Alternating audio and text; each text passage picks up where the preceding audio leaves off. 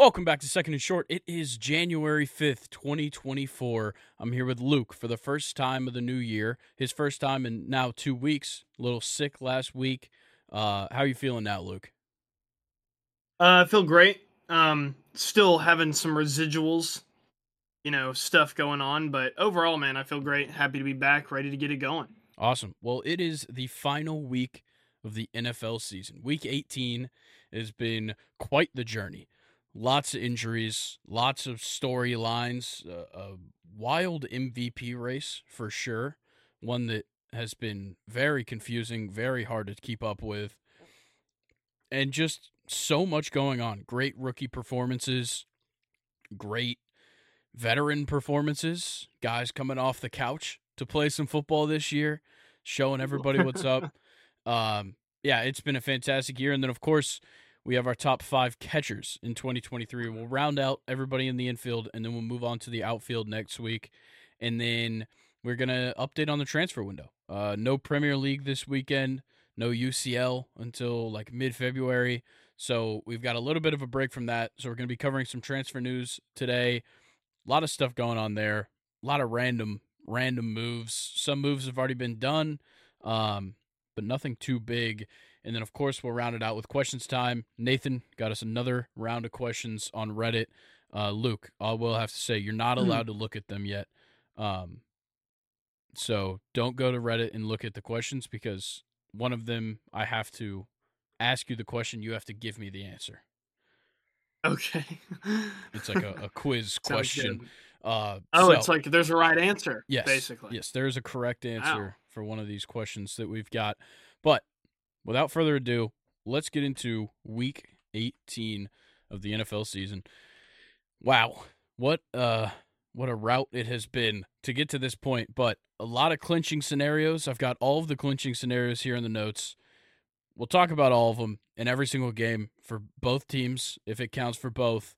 Um, we've got two games on Saturday Steelers, Ravens, and Texans, Colts, and then everybody else on Sunday for it all to be decided. And then the playoffs start next week. Wild card round starts January, I think, 13th, maybe. Could be wrong. Yes, January 13th, Saturday, next week. Sounds about right. Wild card starts. So we'll start off. Your Steelers taking on the Ravens. Steelers got a couple of routes they could get in. First, a Pittsburgh win and a Buffalo loss, or Pittsburgh win and a Jacksonville loss or tie, or Pittsburgh win, Houston and Indy tie, or Pittsburgh ties, Jacksonville loses, and Houston Indy does not end in a tie. And then your final scenario is a Jacksonville loss, a Denver win, and a Houston and Indianapolis doesn't end in a tie. So you guys have to win unless you're going to rely on ties. yeah. and the Ravens already came out. They're not starting Lamar Jackson. It's going to be Tyler Huntley in at quarterback. I think, not 100% certain on this, I think Odell is not playing, and I think Zay Flowers is not playing. Well, Tyler Huntley is a Pro Bowl quarterback. That is true. Tyler Huntley, notable one time Pro Bowler. Yeah. Something um, to be worried about. No. I'm I'm super confident. Um, I think our the outcomes if we win are very possible. Um, we've already beaten Baltimore once, but it just seems it would be very Baltimore to still beat the Steelers somehow.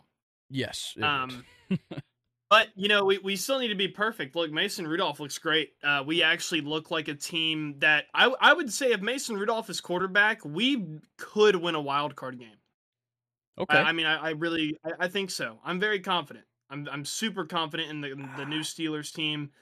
Um, yeah, I mean it just it looks great offensively. It's just so much better. Yeah, I I don't know. I, I think it's gonna be tough. Obviously, like winning this week wouldn't is not gonna be all that crazy. It's more that in the scenarios where you guys win to get in, you either need Houston and Indy to tie, or you need Buffalo or Jacksonville to lose. Jacksonville taking on the Titans, uh, and Buffalo taking on the Dolphins. So that one could hmm. definitely get interesting for Buffalo because we'll talk about Buffalo, but there's a chance that if they win, they get the number two seed in the AFC, and there's a chance that if they lose, they don't make the playoffs. Yeah, uh, and that's really all down to Miami kind of just letting them catch back up. Yeah, it is uh, an interesting, interesting scenario there, but we'll get to that uh, when we get to that game. For now, I feel like the Steelers should probably win, considering backup quarterback. A lot of guys not going to play. If they do play, they'll probably only play the first half. I do know Odell has an incentive. Um, he needs about 80 plus yards, I believe. It might be a touchdown incentive. Could be remembering incorrectly. That could be a factor, but I think you guys will be fine. Uh, I'm going to take Steelers. Ah, yeah, Steelers 20, Ravens 17. I'm going to go Steelers 27, Ravens mm, 17. 27 okay. 17. All right. Well, let's get into another game with serious playoff implications. Saturday night on ESPN at 8:15, Texans Ooh. Colts. Both these teams 9 and 7. They're tied with the division leader Jags who have the tiebreaker over both of them. All of those teams sit at 9 and 7 and these two face off for a chance to make it in. So, Houston has a couple of chances. They clinch the AFC South title with a Houston win and a Jacksonville loss or tie. They clinch a playoff berth by winning or by tying and a Jacksonville loss and a Pittsburgh loss or tie. So it's essentially win and get in, uh, lose and you're done. That's the basics. If they tie, of course, there's some weird scenarios, but um, for Indianapolis, they clinch the AFC South with a win and a Jacksonville loss or tie, or Indianapolis ties Houston and Jacksonville loses, and then Indy would clinch a playoff berth, uh, but not the division with a win, or they could tie and Pittsburgh just has to lose for them to get a playoff berth.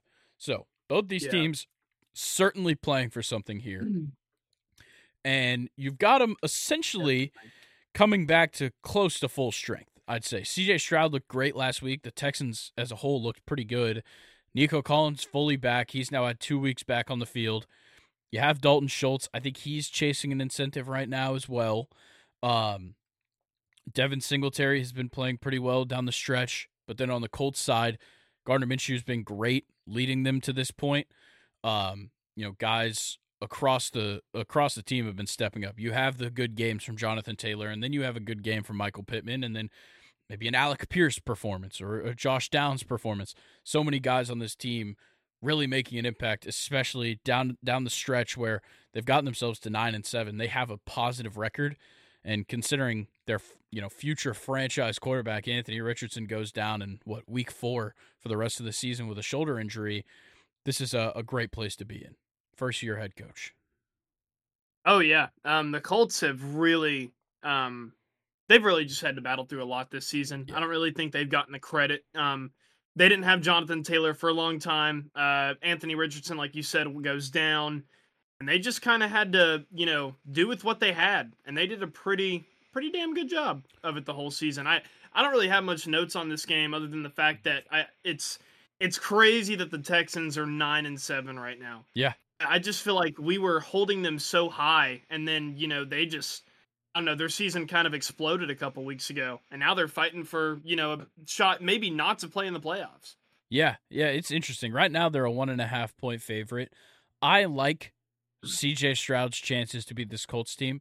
I think, you know, they've got everything to play for here. Like this would be the moment for these guys. Like kind of a similar setup to the Colts, both of these teams. You know, first year head coach, first year rookie quarterback. Obviously, Anthony Richardson gets hurt, but Gardner Minshew, first year with the team, um, they have kind of the backup story that has swarmed the NFL this season, and um, but then you have like these great young receivers. You have pretty solid defenses for both of these teams. They're very similar when you look at it on paper. I just think the Texans have the X factor kind of guys that the Colts don't. And in a situation like this, I'm going to go ahead and side with the Texans. All right, yeah, I think um, I I almost want to see the Colts get in. Fair enough. I don't know. Part of me wants to see the Colts get in, but I I just I don't know. This game could go either way. I, this is going to be, I think, within three points. This is Yeah. going to be a good one. Definitely. Uh, I'm going to take it a little bit higher scoring just because I trust both of these offenses to really get something done. Um, I'm going to go Texans 28, Colts 24. I'm going to go 24 21. I'll probably just give it to Houston. Okay. Well, then That, that honestly could be interchangeable. I could see the Colts winning 24 to 21, Yeah. honestly. All right. Well, for Sunday, uh, we'll start off Browns Bengals. No, you know, playoff clinching implications here. The Browns are in, the Bengals are out. Browns probably going to be sitting some guys for sure. Uh, I don't think we've gotten a confirmation on a backup quarterback, if there even is one on the Browns playing. Um, I would assume Flacco will because I think he has an incentive to reach uh, in that contract that he got, uh, you know, just a couple of weeks ago. Cincinnati's opening up as a seven point favorite. What? so I got a feeling Flacco's sitting. Um, yeah, I, like I said, I haven't really looked, but um, very interesting. Yes, yeah, they the- are sitting. The Flacco. Browns I are just looked at it. okay. The Browns are another team that they they've really done a lot with what they've had too. Probably more than any other team in the NFL. But you know, as you and I both know, with that defense that they've had all season long, you can. I mean, even a serviceable quarterback is going to be able to get you some wins on you know some weeks where your defense ke- uh, keeps it close. Which for the Browns is most every week. But damn, that guy Flacco, it, it just with him playing like how he's playing. I, I honestly like the Browns are a serious threat. Yeah. They're better than the Dolphins. Better than the Chiefs, probably too, which is crazy with Joe Flacco as their quarterback. But I'm, you know, even as a Steelers fan, I hate to say it, but I'm really, really high on what Cleveland has done, and Joe Flacco looks absolutely phenomenal. Yeah. Well, unfortunately, we'll have Dris- Jeff Driskel uh, at quarterback for the Browns this week. Uh, the Damn. one year backup for four teams, I believe, uh, for his career so far. So, yeah, I I don't see the Browns even really trying.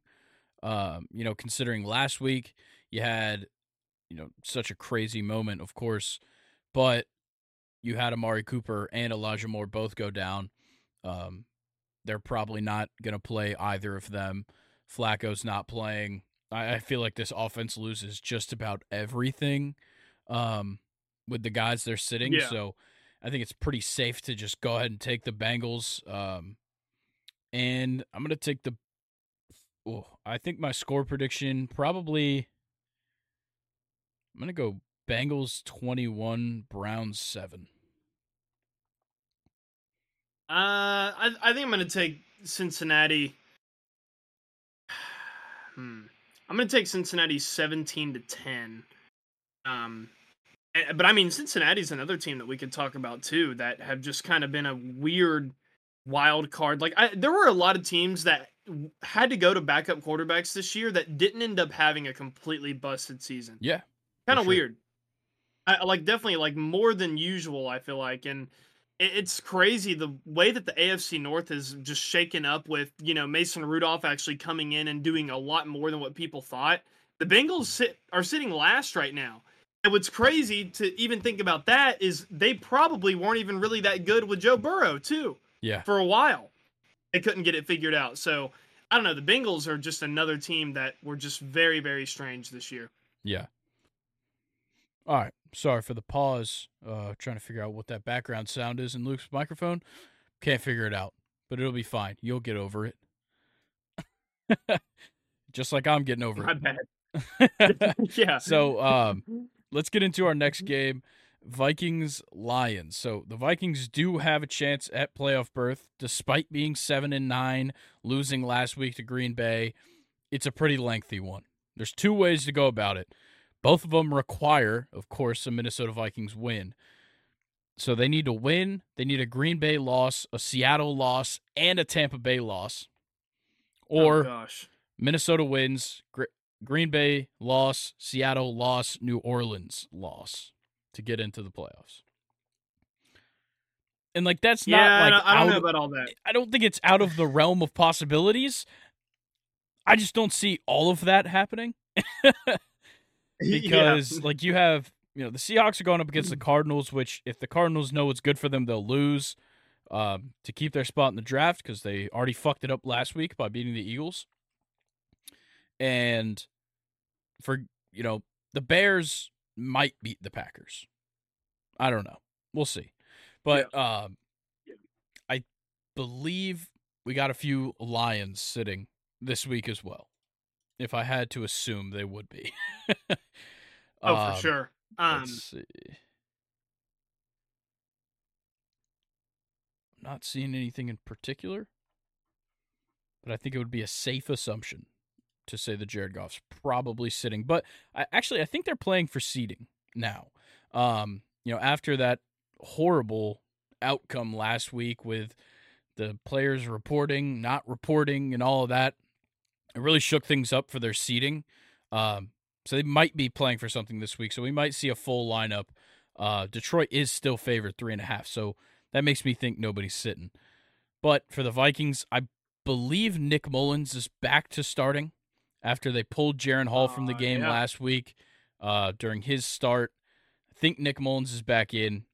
Doesn't give me much hope for them. Not at all. Um, yeah, this Vikings team is just completely imploded after Jared Goff or not Jared Goff. Um, Josh Dobbs went down. Um, yeah, even Jetta's being back just really didn't help out this Yeah. team. Um, they are a complete struggle bus. Definitely. They I- they I mean- really suck. Like the Packers put a What- beat down on them last week. What did the Cam Akers trade do? Why why did they make that trade? Nothing. it literally did nothing. And I felt like that was going to be the case when it happened. This Vikings team was never going to run the ball. Yeah. Do you remember like the point in time where people were like really high on Cam Akers? Like they would Yeah. draft him high in fantasy drafts and stuff. Whatever happened to that? I don't know because he's only been in the league like what three years? Yeah, I know. Because like when he, came a out of State guy? yeah when he came out of Florida State, I was like Yeah. super excited because like first of all when he came to Florida State, it was like oh my god, number one running back in you know Mississippi, which is a great place to be the number one running back out of. Um, Yeah. five star guy, played great at Florida State. Went in like I think like the second or third round to the Rams. It was all written up how it was supposed to be. Gets hurt super early in his rookie season and just like fell off a cliff. Yeah. Yeah, it's crazy. Uh, but yeah, he hasn't done anything for that team except I think score a rushing touchdown before Alexander Mattison. Um, so I, I got a safe bet in saying that the Lions are going to win this game. They're only a three and a half point favorite. I think they've got a very good chance uh, to probably just put a beat down on this Vikings team. I know you know Nick Mullens is probably going to play better than Jaren Hall, but these Lions guys are playing for uh, a little bit of revenge uh, against the NFL and against the refs here. So they're going to do everything in their power just to run it up. I got a feeling we're looking at like a. I'm gonna go. I, I, I kind of trust the Vikings defense to to put up a fight. So I'm gonna go Lions 27, Vikings 14. I'm gonna go Lions 27, Vikings 10. All right. And our next game, once again, Let's do it. few playoff implications here. Jags Titans. So Jacksonville can clinch the AFC South Division title by just simply winning, or if they tie and Houston and Indy tie. I don't see that one happening, but Jacksonville could definitely beat the Titans. I think that's a, a safe assessment. Um, but they really need to win. Um, obviously, because you get a better seed, whatever. They could just get into the playoff with a tie and a Pittsburgh loss or tie, or a Pittsburgh loss, a Denver loss, or a tie, and Houston and Indy, one of them wins. So no tie in that game. Um, and then a Jags loss, uh, I believe, would still get them in. So I I got a feeling Jacksonville wins this game, but I'm pretty sure Trevor was out last week. Is that correct? I think he's back though. Yeah. Okay. He was, He's uh, listed he as was out. questionable at the moment. Is Will Levis back? I don't know. I'll be honest. Um, let me pull up their injuries right now. He is questionable. Uh, he was there at practice on Thursday. That's the only update I'm seeing. Okay, did not practice on Wednesday. Gotcha. So, uh, look, like the Titans obviously are going to play. Like they're going to try and beat the Jags, try and fuck them over. I don't think it's good enough. Like the like the Titans are their best at home, but four and four for a five and eleven team um, doesn't really mean much. yeah. and, luckily the. Jags, they're good on the road. Five and two for a nine and seven record is very good uh, on the road. If Trev is back at full health, you know we can trust that you know Etienne can carry the load for him uh, even if he's not, you know, all that mobile. Because I think it was, uh, was it a foot injury? Is that, is that right? Or was oh, that Levis? Know. I do not know. One of the two had a foot injury. I'm pulling it up right now. Shoulder. Okay, so that definitely changes things. Um, you know, if the shoulder isn't working, there's some issues. But like last week, no Zay Jones, no Christian Kirk. I think this week they're coming in a little bit healthier. Obviously, if Trevor is going to be playing, and uh, I'm going to go ahead and just take the Jags. Just, I simply can't assume the Titans can win this game. Um, I'm going to go Jags 20, Titans 13. I'm going to take Tennessee here. Okay. I, I, I feel like this is a very upsettable game. Um, Jacksonville, I feel like every time they are backed into a corner, asked to show up, you know, to prove that they are a team that can hang in the NFL. I don't think they've done it this year. Um, so I'm going to take Tennessee in this game. It's going to be close, though. I'm going to go like 23 20. Okay. Titans. Fair enough. And our next game, Jets Patriots. No playoff implications in this one uh, at all. Honestly, yeah. the biggest thing is Patriots draft pick implications. You should probably lose if you're the Patriots. I think they're slated right yeah, now uh, to pick fourth or third, possibly. Uh, you know, yeah, I think uh, the last thing I saw was um, Panthers, which I guess is the Bears pick, and then Commanders and Patriots or Patriots Commanders, one of the ways. Um, I don't know how they figure that stuff out, but Patriots should probably just lose. It's in their best interest to lose. But then again, a lot of teams whose best interest is to lose don't, uh, i.e., the Texans last year. Um, and for the Jets, you know, maybe you could come out and just win this game. You probably shouldn't as well. Um, but the Patriots just beat the Jets always. I think last 15 yeah. meetings, uh, the Patriots beat the Jets. I'm going to just go ahead and say it. The Patriots are going to slip up and beat the Jets. did, the, um, did the Patriots sweep the Jets last year? I believe so. Wow. Yeah. Um, and also, this would be a really good fuck you by Bill Belichick, um, because it looks like they're gonna try and fire him. Um, and like I'm seeing reports about like a bunch of staff from the Patriots is like turning on him, all this shit. It'd be a great fuck you by Bill Belichick to get a win when they least need it. Yeah, I know, right? Um, God, I, I don't know about that. What what do you think about them trying to part ways with Bill Belichick? Uh, look, the guy is still, uh, no matter how this goes down, he's the greatest coach of all time. To in my eyes, um, certainly the greatest coach I've watched coach the game. Um, he could get another job. I'm sure of it. But when it comes to the openings that are out there right now, there's not a lot of good options. So somebody would probably have to fire a coach that they've got right now that probably shouldn't be fired, which doesn't happen often. Um, I just don't think yeah. like like a, a team like the Chargers is not going to go for Bill Belichick. The Panthers, the Raiders, maybe, but the Panthers know, like they're not going for Bill hmm. Belichick. Atlanta? Nah. I don't think it, it doesn't fit right. It, it doesn't seem to me um, with what we've got, you know, culture of the team, whatever. Um, it just doesn't seem like a lot of the openings right now would fit Bill Belichick as the head coach. That's fair. I'm still locked in Yeah. on Vrabel and Bill Belichick just switching teams. That'd be awesome. Really? Yeah, that would be sick. Or Bill Belichick to the the, Commanders. the Commanders or Commanders, Titans? yeah. Because Ron Rivera is probably out. Oh, gotta be. But I think the Commanders are just gonna bump Bieniemy up to head coach. That would make the most Which I would to like. me. Yeah.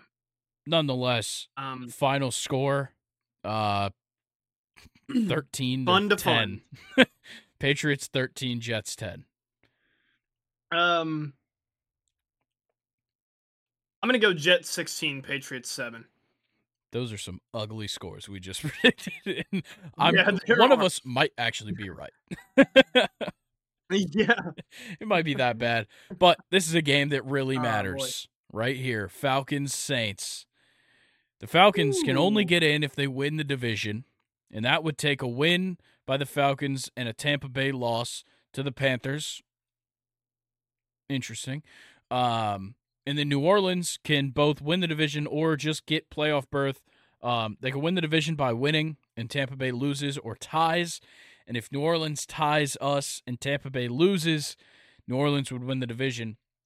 They can clinch a playoff berth if they win, Seattle loses or ties, and Green Bay loses or ties, or New Orleans ties, Seattle loses, and Green Bay loses, which is redundant, but whatever. You can blame CBS because this is where I got that from. Um, yeah, look, I. Oh, as much as I want the Falcons to make the playoffs, I don't want to see Arthur Smith ever again. And whatever expedites his way out of the door works for me. We're 2 and 6 on the road this season, which is something that isn't getting talked about enough with how bad of a coach he is. like that that comes down to coaching at that point. If you're a 7 and 9 team somehow you're contending for your division title by the grace of God, but you're two and six on the road, there's a problem. Obviously, Yeah. there's plenty of other problems outside of our home and road splits. Um, you know, quarterbacks, running back usage, everything else that's going on is a problem. I just want Arthur Smith out the door. So, first time on the podcast, I'm projecting a Falcons loss. Oh no. Yeah, it's tough. And look, I we need to be in the right position in the draft to take somebody that I like. And right now we sit at like ninth. I want to be seventh, maybe maybe eighth. That's what I'm looking at right now. It's week 18. I'm looking That'll at give the you a good draft. shot. I'm a Falcons fan. I'm looking at the draft. Oh man. I need Michael Penix. yeah. The, That's what I'm. I I need Michael Penix, That's and we could pick. We could pick way later than that and get Michael Penix. I just need him. That's what I'm saying. so you think Michael Penix is the guy? Yeah, but if we don't want to go quarterback in the first round, we got to go defensive end. I, I'm liking Laiatu Latu from UCLA. I'm liking Bralen Trice from Washington as well. If we go double Washington, I wouldn't be mad. Yeah. But I mean, that's a undefeated football team. Yeah, so far. They still got to play on Monday. Yeah. But- so far. Um yeah, look, the Saints are I'm not going to say they're good. Um they're in a weird situation as well. Cuz it seems pretty clear that Derek Carr is just not the answer, but he's not like horrible. He's just not the answer. And they simply That sounds cannot career. they simply can't replace him is the problem. They can't go out in the draft and get a quarterback because he's still going to have three years left on his deal, and they still are going to be in cap hell. Like they Yeah. fucked themselves making that deal for Derek Carr. Oh, 100%. hundred percent. But I don't know. They might they might lose Michael Thomas though. Yeah. I, I really like. God, that that's a player that just makes me so mad. I cannot. I hate seeing where his career is going. Yeah. I I And- love but it. I mean, I'm sure he's probably getting paid a lot of money though. yeah, he is.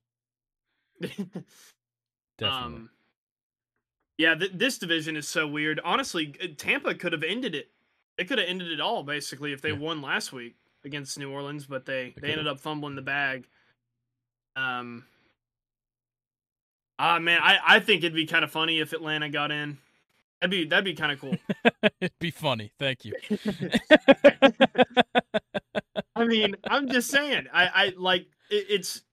You know, I'm surrounded by Falcons fans as I live in the state. I think I, it'd be funny to see you guys in the playoffs because you guys wouldn't know what the hell to think. yeah. No, I know exactly what I'd think. Uh, I don't want to see Arthur Smith on our sideline again.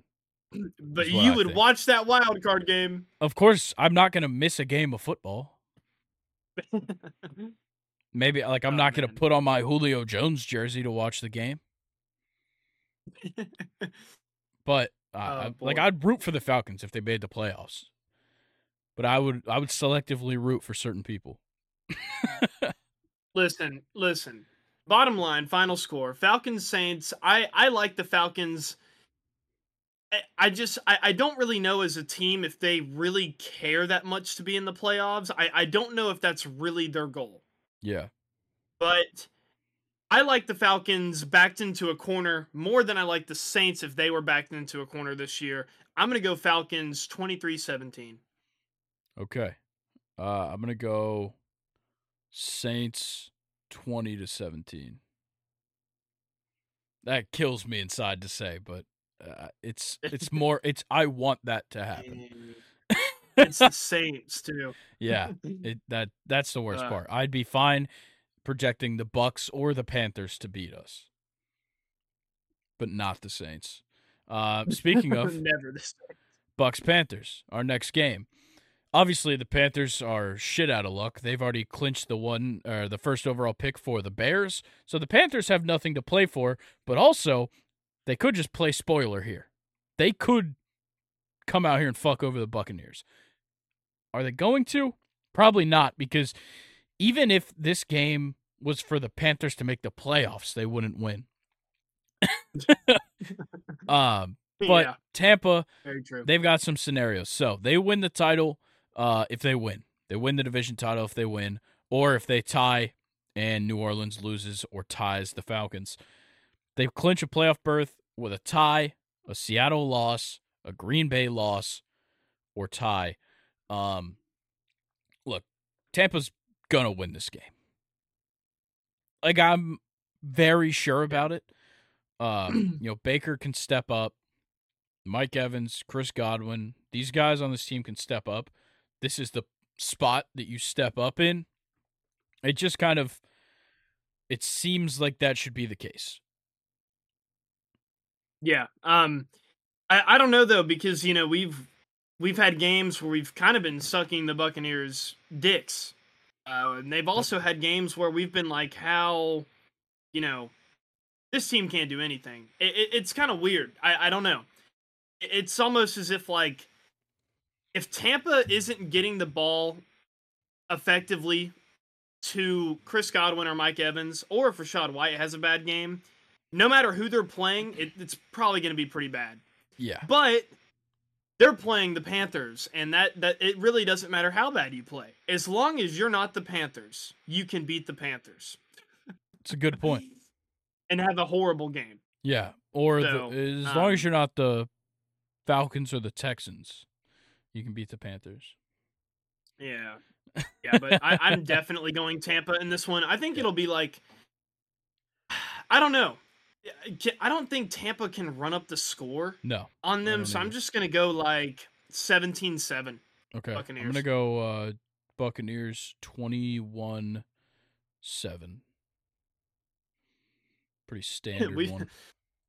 Yeah. All right. Well, now we Oh, get boy. into the four o'clock slate, which they overloaded with games. We've got, uh, I believe, six, seven games, seven games Damn. in the four o'clock slate. uh, which I guess is what I've been asking for. I, I asked for them to stop overloading the one o'clock. Now they overload the four o'clock. But we'll start off Bears Packers. So the Bears have nothing that they have to play for, but we remember last year the, the Lions in this exact same spot got eliminated from the playoffs like a week or two prior. They came up against the Packers week 18, or maybe it was week 17, knocked them out of playoff contention by beating them. The Bears are in the exact same spot because Green Bay, to get into the playoffs, just has to win. That's all they have to do. They could also tie, have a Seattle loss or tie, and a New Orleans loss or tie and get in. They could tie. Uh, Tampa Bay could lose and Seattle could lose. They could get in. Green Bay could tie, Seattle ties, and Tampa Bay loses or ties. They'll get in. Or Minnesota loss or tie, Seattle loss, Tampa Bay loss. Um, that's that's your options there. It's uh, Mm. I want to say the Packers will win because I really like this offense. I really like what they showed last week against the Vikings. But Justin Fields is on some other shit right now. He's trying to keep his job. Matt Eberflus is trying to keep his job. I got a feeling the Bears are going to do this. I, I do too. I mean, like, l- look at them now. They're seven and nine, Grayson. That's that's insane Yeah. from a Bears standpoint. Um, Yeah, they not never to say that you know they, they can't. They really should not have been seven and nine. Tyson Bagent but they got them have like a win or two. Yeah, yeah, he did, and his dad. Yes. Is his dad? Why, why was his dad more important than he was? Professional I- arm wrestler. don't- oh, I know, but World champion. Yeah, I don't know. The, the Bears have just been on fire, but Yeah. I, you know, kind of like what you said, I, and I haven't really given them credit all year long. If Aaron Jones has a good game and Jordan Love doesn't turn the ball over, the Packers have a really, really dangerous offense at eight and eight. Yeah. really underrated. And y- you know, I think the real question is if that offense shows up, can the Bears outscore them? I don't know. Yeah, I don't either. Obviously, Jaire Alexander will be back, um, as long as he doesn't try to be a captain in this game. Um, and yeah, God forbid. like Jordan Love has been fantastic this season. I definitely don't want to take that away from him. He'll most likely, uh, you know, as long as he passes for 157 yards on Sunday, he'll surpass 4,000 passing yards this season. He'll be 30 plus touchdowns, and he's thrown 11 picks, which isn't great. Um, better than the likes of Jalen Hurts, um, Mac Jones, Trevor Lawrence, Jared Goff. Better than them, uh, which is nice. Any of the Steelers quarterbacks combined. Uh, Patrick Mahomes has thrown more picks than Jordan Love. Wow. Yeah, same amount as Brock Jordan Love Purdy. played the whole season, didn't he? Yep. That's Pretty that's impressive. a rare guy too. Quarterback who played the whole time. yeah, nowadays, yeah. Um, Oh man. yeah, I, I, I really, I really think the Bears can do something here. That's that's as far as I'll go. Yeah. I don't know if I'm going to project them to win, which I'm literally going to have to say in like a matter of minutes. But I, I certainly think they can win.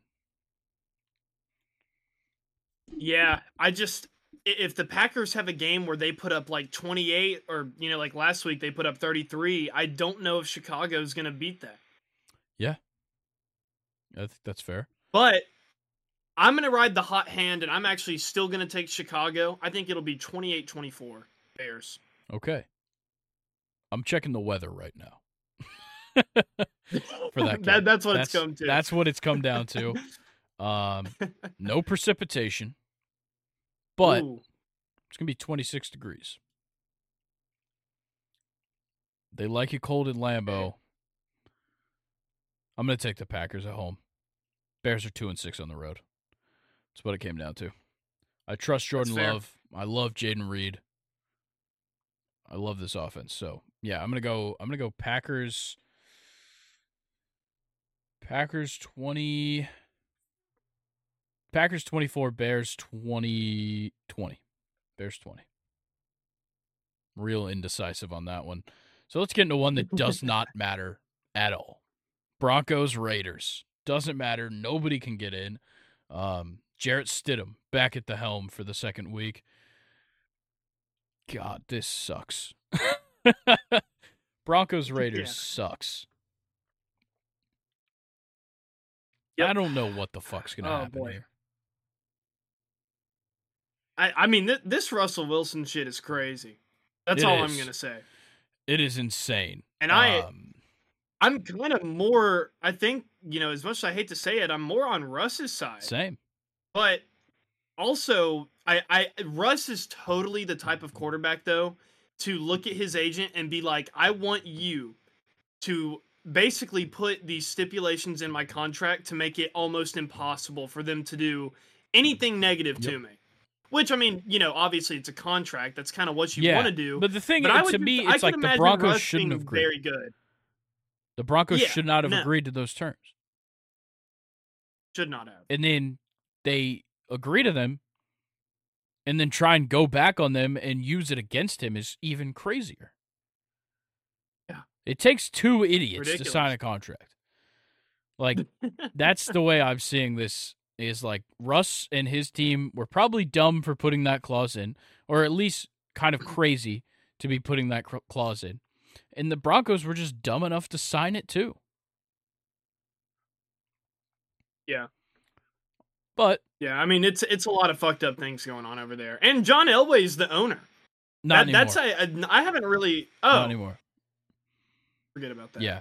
well, when Russ got there, he was, or like they traded for Russ, and then the Waltons, the Walmart family, bought it. That's right. Yeah. That's right. So I guess the Walmart people suck. That. Um, but on the Raiders side, like Aidan O'Connell, sometimes he's really good. That's the glowing review of Aidan yeah. O'Connell. Um, is that sometimes he can do things really good, and sometimes he doesn't complete a pass after the first quarter and wins a football game. Um, like last week they played the Colts, and they lost by three, but Aidan O'Connell had a crazy day. 30 for 47, 299, two touchdowns, no picks. That's fantastic. Uh, pretty low yards per attempt, but still fantastic. If they just want to come out and do that again, they could do it because the Broncos defense hasn't really shown me all that much in these last couple of games. Not really helping out the offense, eh, despite last week uh, where the Chargers were helping out the Broncos offense somehow.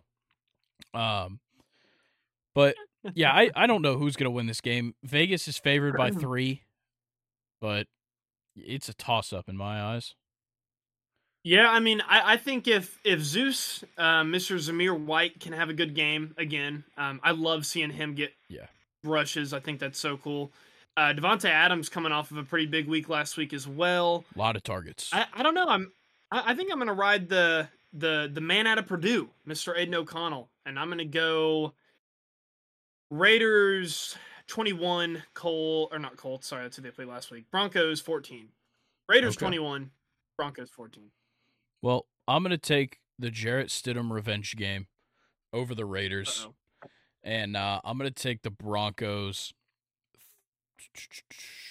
20, 20 to 17. There it is. Right. That's how it's going to go. And our next game does kind of matter. Uh, Philly can still win the title for the uh, the NFC East title. They play the Giants. I don't see the Giants trying. They know for a fact they need their draft pick. Um, and Philly can clinch the title if they win uh, and Dallas loses or ties. And if Philly ties and Dallas loses, they can win the division. I feel like the Eagles need to just come out and win this game. But whole yeah. lot of news surrounding that team. So much going on. Oh yeah. They're saying the locker room's falling apart. You got like AJ Brown losing his fucking mind. Um like you got the offense making their own play call that Sirianni didn't call on the final play last week. It was a mess. And I don't think you can just clean up a mess like that in a week. I don't even know if you can clean up a mess like that by the playoffs. That's my issue right now with Philly. Is they are broken. yeah, that's um that's crazy news. But yeah, AJ AJ Brown, like you said, is starting to lose his fucking mind. Yeah, and I don't blame him. and I have no idea why. No, Oh, it's it's I- just I so dysfunctional right now in Philly. Everything changes every single week. Yeah, but I, I mean, but AJ Brown is a constant, I would say, in that offense. Agreed. Agreed. But he's also a leader on the team. And when your whole defense is fucked and you've got like Desai doesn't know what the fuck he's doing, and then you decide, you know what, Matt Patricia probably knows what he's doing. Bring him in. Now he's the full time defensive play caller, and he still doesn't know what the fuck he's doing. And I know. the defense has sucked from the start of the year to the end of the year. And the offense is falling apart. Jalen Hurts is turning the ball over a shitload. And you just lost to the fucking Arizona Cardinals. Like, I, I don't know what's going on. Yeah, it, it it has been pretty bad um in Philly, but I mean they've still been able to, you know, find wins. Yeah. Keely Ringo is becoming more a part of that team, which I think is kind of cool to see. Yeah. Um and the the fact that they have Shaq Leonard now is a, kind of unfair. He had a really really good game against the Giants. Yep. Maybe you don't give up on guys like that, Colts, but I don't know. I don't know. Uh, yeah, Then on the other side, like you said, the the other team just needs their draft pick. I mean, Yep. there's no reason that they should win. yeah. Like, I, I got a feeling Saquon's gone after Yeah. this. Um, what a disappointing season for the Giants. Yeah, Darren Waller too. Yeah, Just like been first season with Darren Waller, and he essentially got the opportunity to do nothing. Like, it was crazy. Yeah, Jalin Hyatt. Everybody high on him. Yep. Didn't really He come his out in this games. team. It- that was about it. yeah.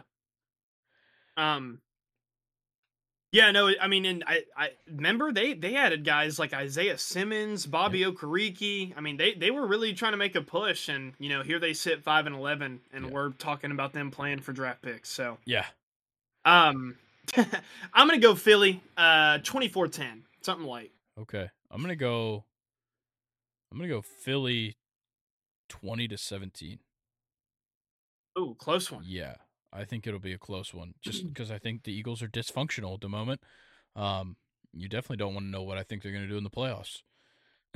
That's true. Um, do we just hop over to the other NFC Beast game, or you got another one in in mind first? Uh, no, we'll we'll go to the other one first. Um, Seahawks Cardinals. This one, like obviously the Seahawks should win. Um, they can still get into the playoffs. Seahawks can clinch playoff berth. Uh, if they win and Green Bay loses or ties, if Seattle ties, Green Bay loses and Tampa Bay loses or ties, and then if Seattle ties, Green Bay loss or New Orleans loss or tie, they can still get into the playoff. But another team that I just don't I don't know what the hell's going on with the Seahawks.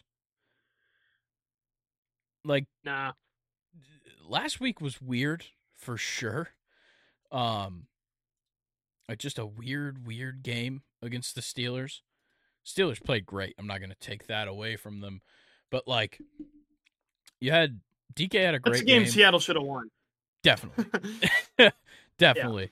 But like uh not a horrible game in the running game. Not great for sure. Like Kenneth Walker only got 10 carries. They had 15 carries as a team. Gino had a good game. DK Metcalf had a good game. Tyler Lockett, non existent. Jaxon Smith-Njigba, outside of his one touchdown reception, which was his one reception, non existent. It just seems like Yep. there's not enough going on, which is crazy considering they have a pretty good quarterback, a great young running back, one of the best wide receivers in the league. I think that's safe to say. And Tyler Yeah. Lockett, who is one of the best veteran receivers you can get right now. And then a, a great first round draft pick at wide receiver with Jaxon Smith-Njigba. How is that not enough offense? I uh, know, and and I mean even defensively as well. Yeah. I mean they're they're great there too. I Yeah. re-added Bobby Wagner. Um, they got Devin Bush from the Steelers, who was actually the tackle leader in this game. I I think he sucks. Um, he was talking a lot of shit in this game too. Or, Yeah. You know, leading up to the game. But I mean, like, They went out. You know, they traded for. Leonard Williams. Like, there's Yeah, so many Tariq guys on this team. Yeah, Tariq Woolen was Yeah. so good last year. Um, you know, Quandre, Andre Diggs, Diggs, is solid. great. Devon Witherspoon, a first round draft pick. Like, so many people on this defense should be stepping up, I- and they're just not. Yeah. They al- also, I mean, adding Noah Fant, you know, that can't really go Yeah. unnoticed either. I they they were a team that got better, but their record did not get better. I, I don't know. Obviously, really what what what, obviously Seattle. killed them was you lose against the Rams. And then you have to play the 49ers, which you were just destined to lose. Then you lose to the Cowboys, and then you have to play the 49ers again. That Yeah. four game stretch killed them. And they tried to bring it back. They beat the Eagles, then they beat the Titans, and then you lose to the Steelers. Now you come up into this game, and yeah, you can definitely win this game. It doesn't put you in. So I think the Seahawks are going to come out. They're going to play really well. The Cardinals know they should lose. Um, and the Seahawks have something to play for for them to lose. Whereas in some other situations where a team needs to lose, maybe the other team probably should too. The Seahawks should just go out here, play their best game, win the game, let everybody else's fate decide how their fate goes. I'm going to take Yep. the Seahawks. Um, I'm going to go 27 uh 20. I'm going to take the Seahawks 31 to 10. I think this is a game where they're really just going to blow them out of the water. Okay. Well, let's get into our next Yeah. game, an AFC West matchup. Chiefs Chargers. Not much playoff implications here. The Chiefs clinch the division. The Chargers suck. Um, yeah, it, Chiefs are sitting. I think Pat Ooh. and Travis Kelce. Um, Chargers a three and a half point favorite. uh, really? yeah, I think the Chiefs are locked in uh, at their spot. I believe they're That's funny. the third seed, locked in at the third seed. Uh, yeah, this it's been a weird season for both of these teams. Like the Chiefs start off Yeah, six and time. one, and now they're ten and six, and then the Chargers start off shit and end the season right about the same place. Um, Yeah. yeah, this is just a fucking weird, weird year for both of these teams. I, Yeah, Alex Erickson was the leading receiver on the Chargers last week. yeah, I, me and Colin talked about that in the recap, and like I was like asking him questions about who Alex Erickson was, and he was having to try and answer them, and like he still wasn't sure while actively reading his bio on ESPN. Oh wow. that guy says a lot. Nobody. Um, look, like the Chiefs obviously don't care to win this game. The Chargers shouldn't either. Um, you know, Easton Easton Stick is going to be Hmm. starting. Um, trying to get that going. I like that name. Um, Easton Stick. yeah, and like the Chargers don't have much firepower in this lineup right now either. Bunch of guys hurt for them. Yeah. Um Yeah, I you know, Chargers are just another team that we can go on and on about how they, you know, on paper look really good, especially defensively. Defensively they have Yeah. just stars everywhere, but yeah, I mean, Ekeler doesn't really care to be on the team anymore. That's definitely apparent. Um, you know, your star quarterback went down. Yeah. Uh, Keenan Allen's getting old. Your first round draft pick sucks. And uh, that leaves you with Alex Erickson to Yep. take the helm and get you the win against the Chiefs in a meaningless game, Yeah, which is not going to happen. I, I think the Chiefs could still win. yeah. The Chiefs might still I win. I think it's that bad. Who's the backup for the Chiefs now? It's not Chad Henne anymore. I know he retired. Um, Blaine Yeah, I'll Gabbert. that- Hey, Fuck yeah. Get to see the Blaine train, the pride of Missouri. the Blaine train. Yeah, Blaine Gabbert can beat the Chargers. Yeah, especially if you go look at his fucking haircut in that ESPN profile picture. Woo. Shit is fucking sick. He looks like a what does he look like? dirtbag. It's awesome. He looks like a hockey player. oh my dude. god. Dang, he looks like he's from my Yeah, hometown. Enlighten yourselves and go look at that, guys. That's a that's a sight to see right there. Blaine Gabbert. Dang, he, 10th pick in the draft? Oh yeah, he was hyped. Whoa. Yeah. Yeah. Big Wow. hype behind Blaine Gabbert. Oh, they drafted him to replace um oh my god, Garrard? Was that the quarterback before Gabbert I think so. in Jacksonville? Think so. And then they just and then they drafted Blake Bortles after Blaine Gabbert. Like only a couple great years after. it didn't take long. no, not at all. yeah. So yeah, Blaine Gabbert's gonna win this game. Easton Sticks sucks. Yeah, I'm gonna take the Chiefs. Um, they still have weapons, so I'm gonna I'm gonna give them 21 still. Uh, 21, 17. Chiefs. Uh, I'm gonna go real low. Um, I'm gonna go Chiefs 14, Chargers three. Damn. Yeah, uh, the Chargers suck. Uh, all right, back out to the NFC West. The Rams versus the 49ers. Um, I believe both these teams are already in. Um, I think the Rams could change up their seating with a win. Uh, I don't know what the 49ers are doing. They're obviously clinched all the way at the top. So I would assume we're going to see a bunch of nobodies out there. Um, I got a feeling it's going to be like Sam Darnold giving the ball to Elijah Hmm. Mitchell, Jordan Mason, um, throwing the ball to Jauan Jennings and Ronnie Bell. That's that's the 49ers we're going to get. And they might beat the Rams. I don't know. they Um, could. They could. The Rams, at least one player on that team has something to, to play for. Uh, that's Puka Nacua. He needs 27, 28 yards to break the uh, the rookie receiving yards record uh, for the most in a rookie year. He's had one hell of a year. 101 receptions, 1,445 yards, and five touchdowns. And he's not going to be the rookie of the year. Wait. Rookie receiving yards, just in general, like in NFL history. Yeah, in a season, yeah. In a rookie Damn, year. Puka Nacua. Started off pretty hot, ridiculous. so I'm not surprised. Yeah. he did. I mean, that was pretty ridiculous. So Yeah. he's gonna he has way more than Jordan Addison. Is what that means. Oh yeah, yeah, Definitely. yeah. I don't know. I just felt like Addison was a little bit more consistent, but, but maybe that's not even that right. Yeah, not really because the first couple of weeks he did nothing. Yeah. See, Jordan. Addison. Oh, it just pulled up the most random. Jordan Addison. Jordan Addison does not have a thousand yards.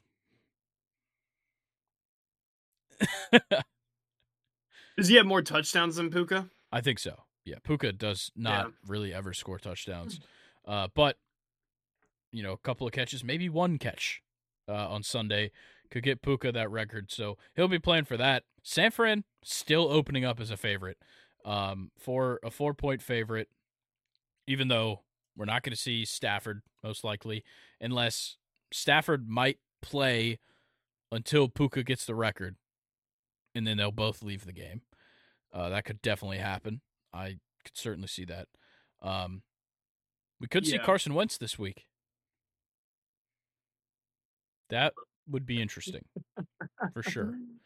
Last thing I How is- ever expected to see in in 2023, well, I guess now 2024, is Carson Wentz taking the field, especially in a Rams jersey. Yeah, that's gonna be bizarre.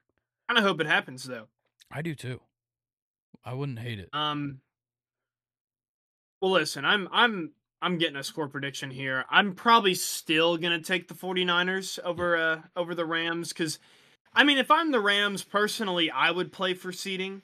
I think seeding is kind of everything once it comes to playoff time. So Yeah. I I would still play all the starters the full time. But if that's not the case, still gonna take the Niners. Uh, 20 to 10, 49ers. All right. Yeah, I'm gonna I'm gonna just take the Rams. Fuck it.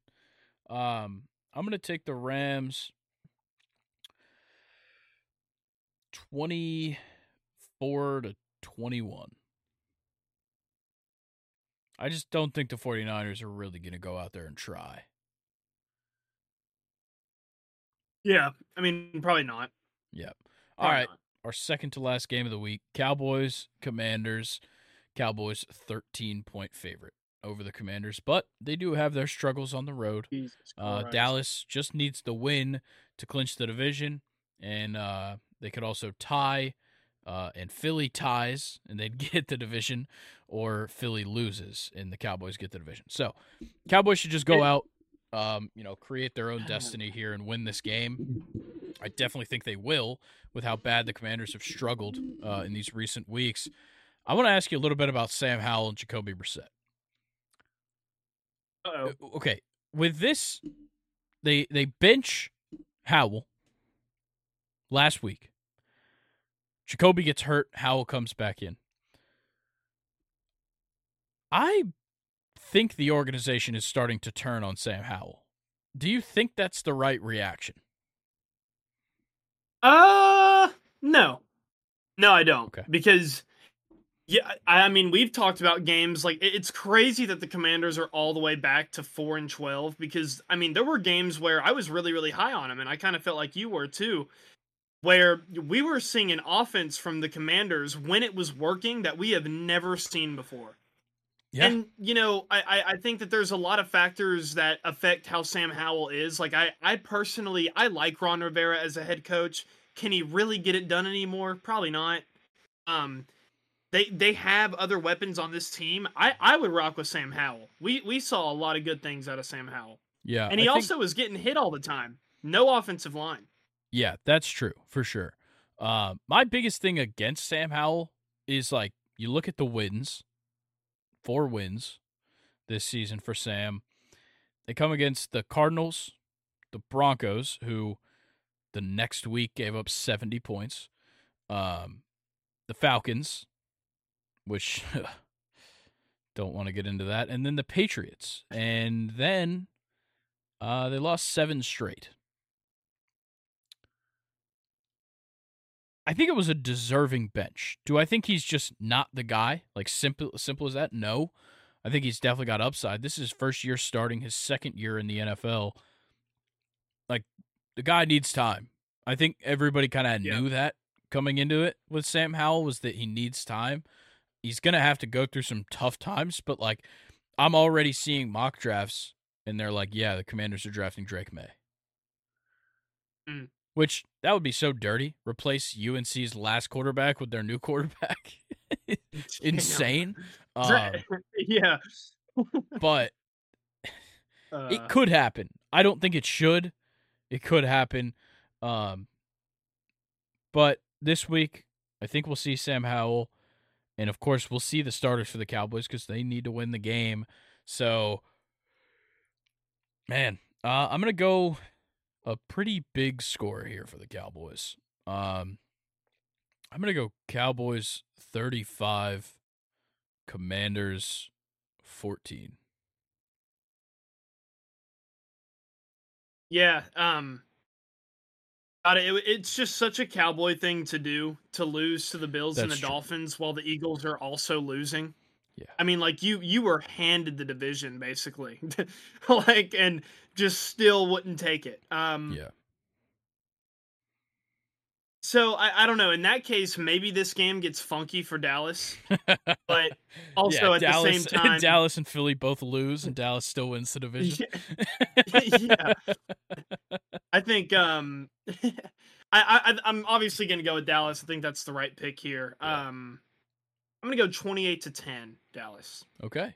Yeah, I I don't know. I think it would be um it'll be interesting game. But I okay, look, I don't want to count my eggs before they hatch. You made fun of me for picking the Cowboys to win this division. So fuck you. I just I have to get that out. I I think once the season is like well over, um I'd like to go through uh each of our predictions and um you know, we'll we'll come to come to the show and go through our best and worst uh, predictions. I, I I already can think of some really bad ones Yeah, that I've made. That'll be a fun time for sure. uh, a freezing cold take, you Yeah. might say. Hey, we were high on the Texans, Yeah, so that's that's a good start. that is true. Uh, but I was high on Daniel Jones too, and the Giants. yeah, me too. So. So let's go on to the final game of Week 18, the final game of the 2023 2024 regular season, and it's a doozy. Sunday Night Football, Bills, Dolphins for the division. Buffalo wins, they win the division. Miami wins, they win the division. Or if Miami and Buffalo tie, which once again has not happened once this season, no ties this year, which is kind of crazy. Um, considering I think last year we got crazy. two week one. Um, yeah. but Buffalo can clinch a playoff berth uh, if they tie, and if Pittsburgh loses or ties, uh, if Jacksonville loses or ties, or if Houston and Indy tie. A lot of ways the guys can get in. The best way would be to win and win your division, get the two seed in the playoffs, which would be crazy. Um, and then uh, you know, move on. Right now, Buffalo opening up a three point favorite. Uh, Tyreek Hill's house caught on fire this week. Uh, it was because of a child playing with a lighter. Uh, that's not good. Ooh, Um, pulled Yeah, him out of can't do that. practice on Wednesday. Uh, luckily, everybody's okay. Uh, there's a big hole in Tyreek Hill's roof. I saw the pictures, so that's pretty scary. He got pulled out of practice because his house was on fire. That's certainly got to Yeah. spook you a little bit, but he's gonna play this week, um, for sure. Man, this is tough. Uh, the Dolphins are so hard to get a read on because, like, very good at home. They, you know, they they quote unquote broke the trend of not beating above 500 teams. Then again, the Cowboys are just abysmal on the road. Um, Yeah. Yeah. so uh, man, I don't know. I I like the Bills personally, but I- think the Dolphins are certainly gonna like be. Cl- it's gonna be a close game for sure. Oh yeah. Um but I, I I also could see the Bills running away with it though. Um Yeah. I, I do not like Miami against really hot decent teams. Yeah. I like uh, there's just no reason to pick them. And I mean, you were right all season long. It, they, you know, have beat the brakes off of teams that are bad and they've lost to really good teams. It just so Yeah. happened that they played more bad teams than they played good teams, which, you know, sits them at 11 and 5, but I don't know. I I just I think it's it really is just written in the stars in my opinion that the Bills are going to win this game. I do not think Miami's going to win. But I hope it's the other way around for the Steelers' hopes, Yeah. of course. Like, look, the Dolphins are gonna play good offense for sure. They've put up 30 plus seven times. They lead the NFL in passing yards and points for this season. They're obviously gonna play, and they're fifth in rushing yards. Like, this is an offense-driven team. The losses Yep. on their defense have been the worst possible, honestly. Like outside of Jalen Ramsey, you lose um you lose Jaelan Phillips a couple weeks ago, Achilles. You lose Bradley Chubb last week, ACL. Those are bad. those are bad losses to that defense. Those are integral pieces of this team that are now out. They're not only going to miss this game, they're going to miss the playoffs. I just think that that gives the Bills the ability to just kind of do what they'd like here. Um, and they like to give the ball to James Cook, and they like to throw the deep ball. The deep ball probably not going to work. Stefon Diggs sucks. Jalen Ramsey's going to be guarding him. Deep ball's not going to work. James Cook's going to run this ball. It's going to be a little bit lower scoring than maybe most would anticipate in my mind uh, because of that. But I think the Bills get the win. They control the clock, and uh, the Bills win 24 20. I'm going to go 26 to 24 Okay. Buffalo. Wow. So you saying like a missed extra point to get to 26? Or are you saying I like no, I'm saying a lot of, lot of three field field goals. goals? Yeah. Okay. Or no, four field goals. That'd be two touchdowns, four field goals. Yes. Okay. Hey, I like that. I'm That's I'm down for for. some field Yep. goals. All right. That's that's week 18. um there's not really much honestly, a lot of really, really, really bad matchups Yeah, a lot of shitty matchups. for week 18. Yeah. But then again, like it's always like that. Like there's always it's like this team's playing for something, this team's not. Neither of these teams are playing for something, or both of these teams already got into the playoffs. Like that's gonna happen just about every matchup. Like you're not you're not gonna be so lucky to get, you know, a Texans Colts for every single matchup here. Or Yeah, or a I Saints. with um they they should just rework the whole schedule for the NFC South. So the Panthers don't play. We're just going to cut their season short. Okay. No more game week 18 for the Panthers. But their bye is week eighteen. The Yeah, which would mean that the the Buccaneers are left out. So the Saints and the Falcons are going to play and then the Buccaneers will just play the team right after. I like that. Yeah, like a game Yeah. one sixty three. Yes. exactly. I'm game. I'm down. yeah, fuck tie breaks. Teams have to play for Yeah. their seating. I like that. I, I like that a lot, actually. Uh, but what I like even more than that is that it's time to talk about catchers. So our top five Ooh. lists continue. It is time for our top five catchers of 2023. And Let's Look. do it. I know baseball is kind of a dead topic right now. No, it's not But- not. obviously things have happened. Like me and Colin talked about the Chris Sale trade. All sorts of stuff is going down. But it all heats up in about a month. Month, couple of weeks. Spring training starts going into full effect. It's going to be one hell of a time. So for now, we're going to talk about last year. And uh, it's just going to set us up for next year. And next year is going to be real exciting. So, who's going first at number five? Also, must play Uh, 60 games uh, was the rule. 60 games at catcher, just because some guys, you know, platoon. So we, we lowered the the scale. Yeah. Like I, I took Isiah Kiner Falefa at number five. I'm just kidding. Didn't take. He Uh, Jonah 60 Uh. I went with Jonah Heim, like number it. five. Uh, obviously catcher for the Rangers. Um, didn't have the best second half of the season, but look, still a Gold Glover, still an All Star, still led all catchers with 95 RBI, which I feel like Yeah. with for catchers that's a that's a pretty decent amount of offensive production. Um, yeah, and I mean he was just solid. His first half of the year was insane, ridiculous, even offensively as well. Um, so yeah, I went with Jonah Heim, number five. Okay. Yeah, I went with Hmm. Will Smith of the Los Angeles Dodgers at number five. Um, for me, he's always been just a model of consistency for a catcher. So he's going to be, you know, a perennial top five guy. I just never really see him as like top one, top two kind of guy at catching. Like, Yeah. he doesn't play the best defense. He, you know, out of the five guys on my list, he's second worst at defense. And out of the guys on my list, he's third in offense. Like that's that's just how it goes for Will Smith. He he's gonna be one of the best at both. He's never the best at either.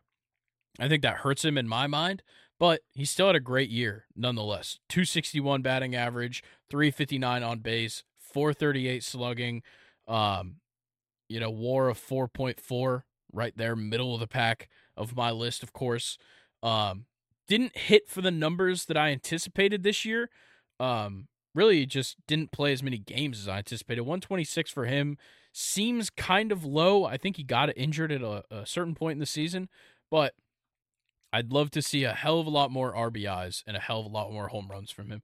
19 home runs just does not seem like enough for him. So it was definitely a down year, uh, at least power and numbers wise, but overall, still the model of consistency. So that's why I came in at five.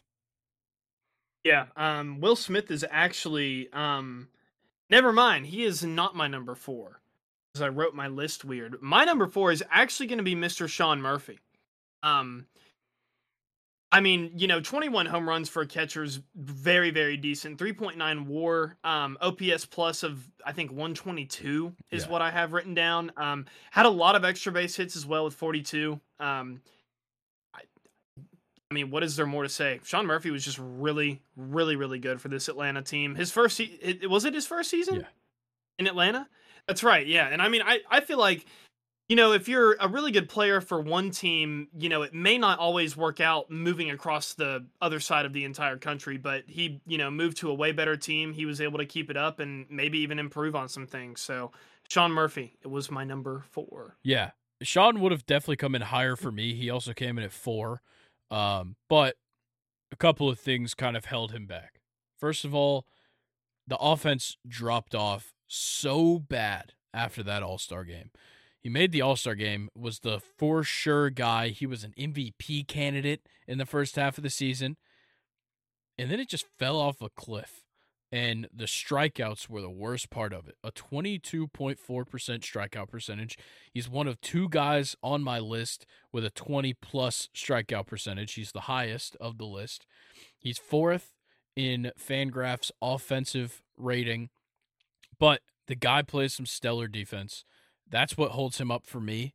Um, was the defense, and of course he played the least amount of games. He got injured for a short stint, uh, and I think in August uh, and into September. But also, you're splitting time at the catcher position with uh, with Travis d'Arnaud, and um, that kind of hurts him as well. But overall, I think he had a great year. I'm super excited for what is in store for Sean Murphy for the years to come because he's a young player. Um, you know, he only came up within the last couple of years, and he's been great. He's always had the defense, and it was certainly there this year. Um, just gotta continue consistency throughout a full season for Sean Murphy's offense, and uh, he could probably see himself at you know one or two next year. Yeah, no, I like that. Um, my number three was Will Smith, but I I don't know. Kind of hearing you talk and looking closer at my notes, I probably could have swapped uh, Will Smith and Sean Murphy, but I didn't. So Will Smith is my number three. Uh, actually, his first All Star selection was this year, which yeah. is kind of crazy. I can't really believe that. He, I mean, like you said, he's been consistent pretty much his whole career. He's only been uh, in the league for what, like five years. He's 28 so. years old. Um, but I mean, yeah, I, I don't have much for Will Smith, um, except he had a 4.1 WAR, which finished, I think, second out of all the catchers on my list. He had a higher WAR than Sean Murphy, um, and the same amount of extra base hits. But yeah, I mean, kind of like echoing what you said, he just Will Smith can do it all. He is, you know, average and consistent offensively, and average and consistently defensively. He's just a solid catcher who unfortunately plays on the wrong team. Correct. I definitely agree with that. Dude, after after Yamamoto, I'm I'm just I might give up. I may. What do you mean, dude? You have Carlos Rodon. oh yeah, that's right. You keep forgetting. I have kept forgetting about yeah. Carlos Rodon. It's probably a good idea, uh, but he's really good. He might be better in the minor leagues. He might be. he might be. Better hope he's not on those flight logs with how good he is at the minors. That was a bad joke. That was a really bad joke. I apologize to everybody. Carlos um, Rodon and Stephen Hawking on Epstein Island. Yeah, we're not getting into the flight logs, that's for sure. No, um, no. But let's get into the next person on my list, which is Jonah Heim, the number three. My three, Dang. my top three are such they're such young catchers. it's crazy, but we have like a new age of catching talent in the MLB right now, and do. Jonah Heim is the leader defensively. His defense is second to none. He was the best defensive catcher in the MLB this season. Obviously, he could have been higher, but the offense really pulled him back. Doesn't really walk is the problem for Jonah Heim in my eyes. But on a team like he played on, he just won a World Series. Maybe he doesn't have to get on base all that much when you've got Marcus Semien and Corey Seager and Adolis Garcia and Josh Jung. It, literally, I'm just listing off guys that we're we've either already talked about in this series of top five players, or we're going to talk about in the future. When those guys are on your team, maybe you don't have to play the best offense, but as a young guy, I think it's his second year in the league. 131 games played is amazing as a catcher, being young to play that many games in a season. He hit 18 homers, had 95 RBIs, which is absurd, like you talked about. Um, just under a 20 strikeout percentage is fantastic, once again, for a young catcher. Uh, and batting 258, nothing to scoff at at all. Uh, it's really just the on base for me and the run production for me that kind of knocks him down a peg from being one of the best, but I think he is by far the best defensive catcher this past season. So he comes in at three because my other two guys just kind of balanced it a little better.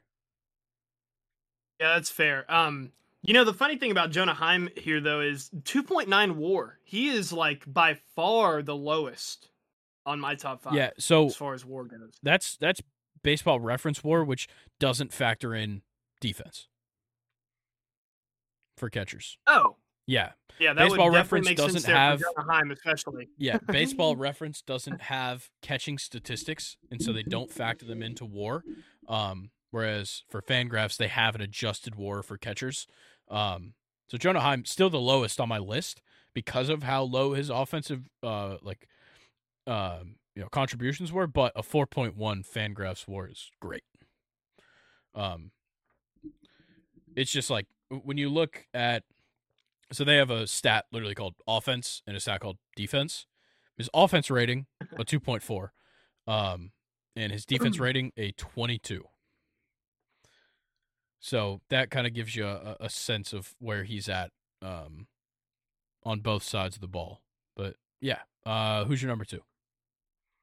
My number two, I went with uh, William Contreras. I have the same feeling that you also have him as well. Um, which is crazy because he was also a part of the Milwaukee Brewers trade that ended up, you know, Sean Murphy to Atlanta, and then yeah, basically, I, I it blows my NFL yeah. mind away the you know three team trades, but yeah, and, and like you said, another young guy, 25 years old.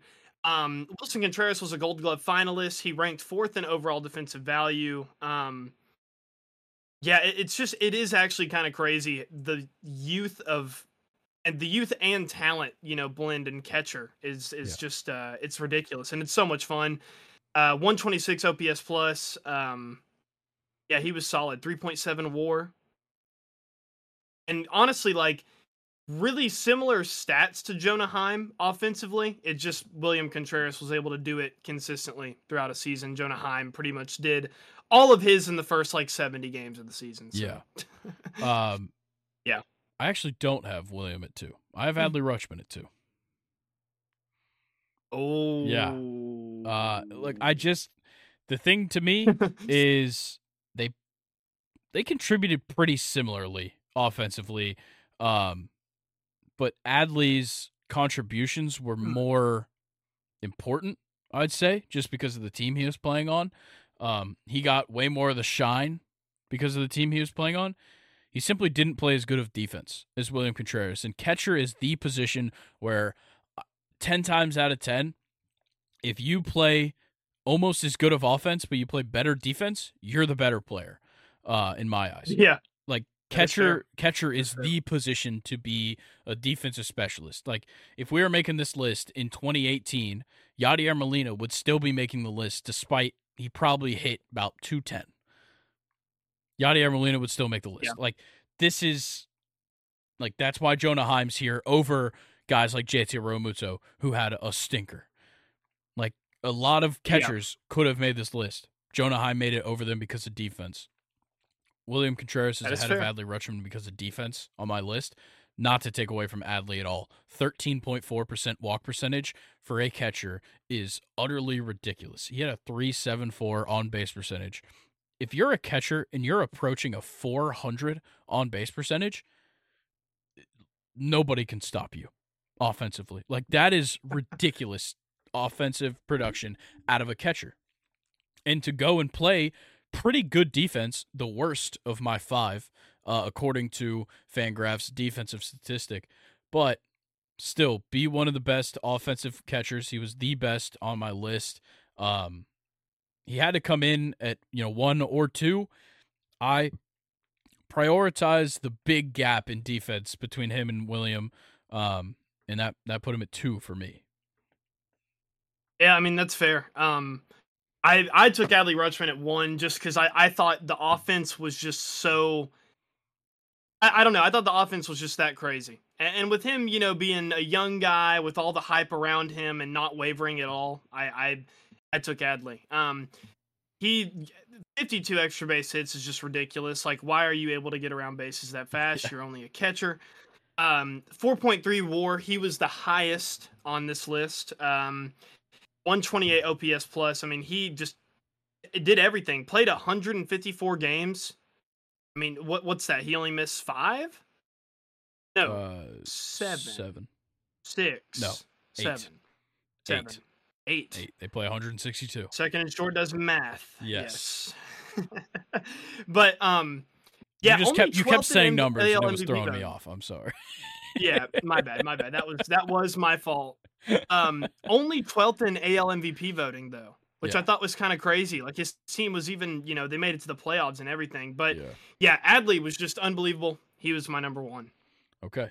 Yeah, for me, William got number one, like I already kind of said, because of how good his defense was. Especially, like, look, I've watched William Contreras play his entire career uh, at this point. Um, you know, his first couple years with the Braves was not a defensive catcher at all. Bad pop time, really bad at framing. This season, he was easily one of the best defensive catchers by every single metric. One of the best framers, one of the best blockers, one of the best pop times. He was actually ridiculous. And Fangraphs, uh, the F WAR, he had the highest WAR of any catcher at four point or five point four. Uh, Adley came in at a five point one. And William Contreras, when you look at his numbers and you stack them up against Adley, if you look at the counting numbers, uh, Adley played 13 more games and had three more home runs. William had two more runs scored. Adley had two more RBIs. William five more stolen bases, which I don't really care about the stolen bases. Uh, but uh, when you come down to the percentages, walk percentage at 10.3, still amazing for a catcher. The strikeout percentage at 20.6 is not great, but he was still getting on base, second best of my list, only behind Adley. A 367 on base percentage, but a 389 batting average, a three or sorry, a 457 slugging, which is fantastic, and uh, a WRC plus of 124 was amazing. But the big number for me, 17.9 uh, defense, uh, which is fielding and positional adjustment combined above average. I know nobody knows what I just said. I barely know what that means. But William Contreras did a fantastic job this season, and the turnaround that I've seen in his defense since he got to Milwaukee is nothing short of amazing. Um, so yeah, uh, another guy out of the Milwaukee Brewers catching factory is William Contreras. All right. Um, and do we want to recap our our list and maybe give some honorable mentions? I we used to do that for the NFL top tens. I Yeah, think we'd know. go through and say our Yeah, we'll we'll 10 talk again. some I like honorable should do that. mentions. Obviously, JT Realmuto is an honorable mention. Uh, he just simply I, not seeing this. Cal Riley. Yes, Cal Raleigh was on all my list. Uh, yeah, Cal like Raleigh was he awesome. hit 30 home runs. Power hitter for sure. um, yeah, he was hitting fourth or fifth, which is crazy in Yeah. Seattle Mariners lineup as a catcher. Uh, he uh, ranked second in the majors with just almost like a hundred less innings than JT Realmuto, but Realmuto had by far the first. Yeah. Yeah. Um, Um, Ryan Jeffers of the Twins was very good this season. Um, Got to give him his flowers. Um, For sure. Williams' brother Willson Contreras wasn't bad. Uh, definitely not his best season for sure. Uh, in, in past years, he would have made this list. Um, it's not not quite what I was looking for this season from him. Did you say uh, Gabriel Moreno? I did not, but that is a good poll. Yeah, Yeah, Gabriel Moreno was a good one. I'm trying to think. Uh, God, is only 23 too. yeah, he is very young. Jesus. trying to think of anybody else. I don't I don't think I can think of any other catchers that really stood out to me this season. Um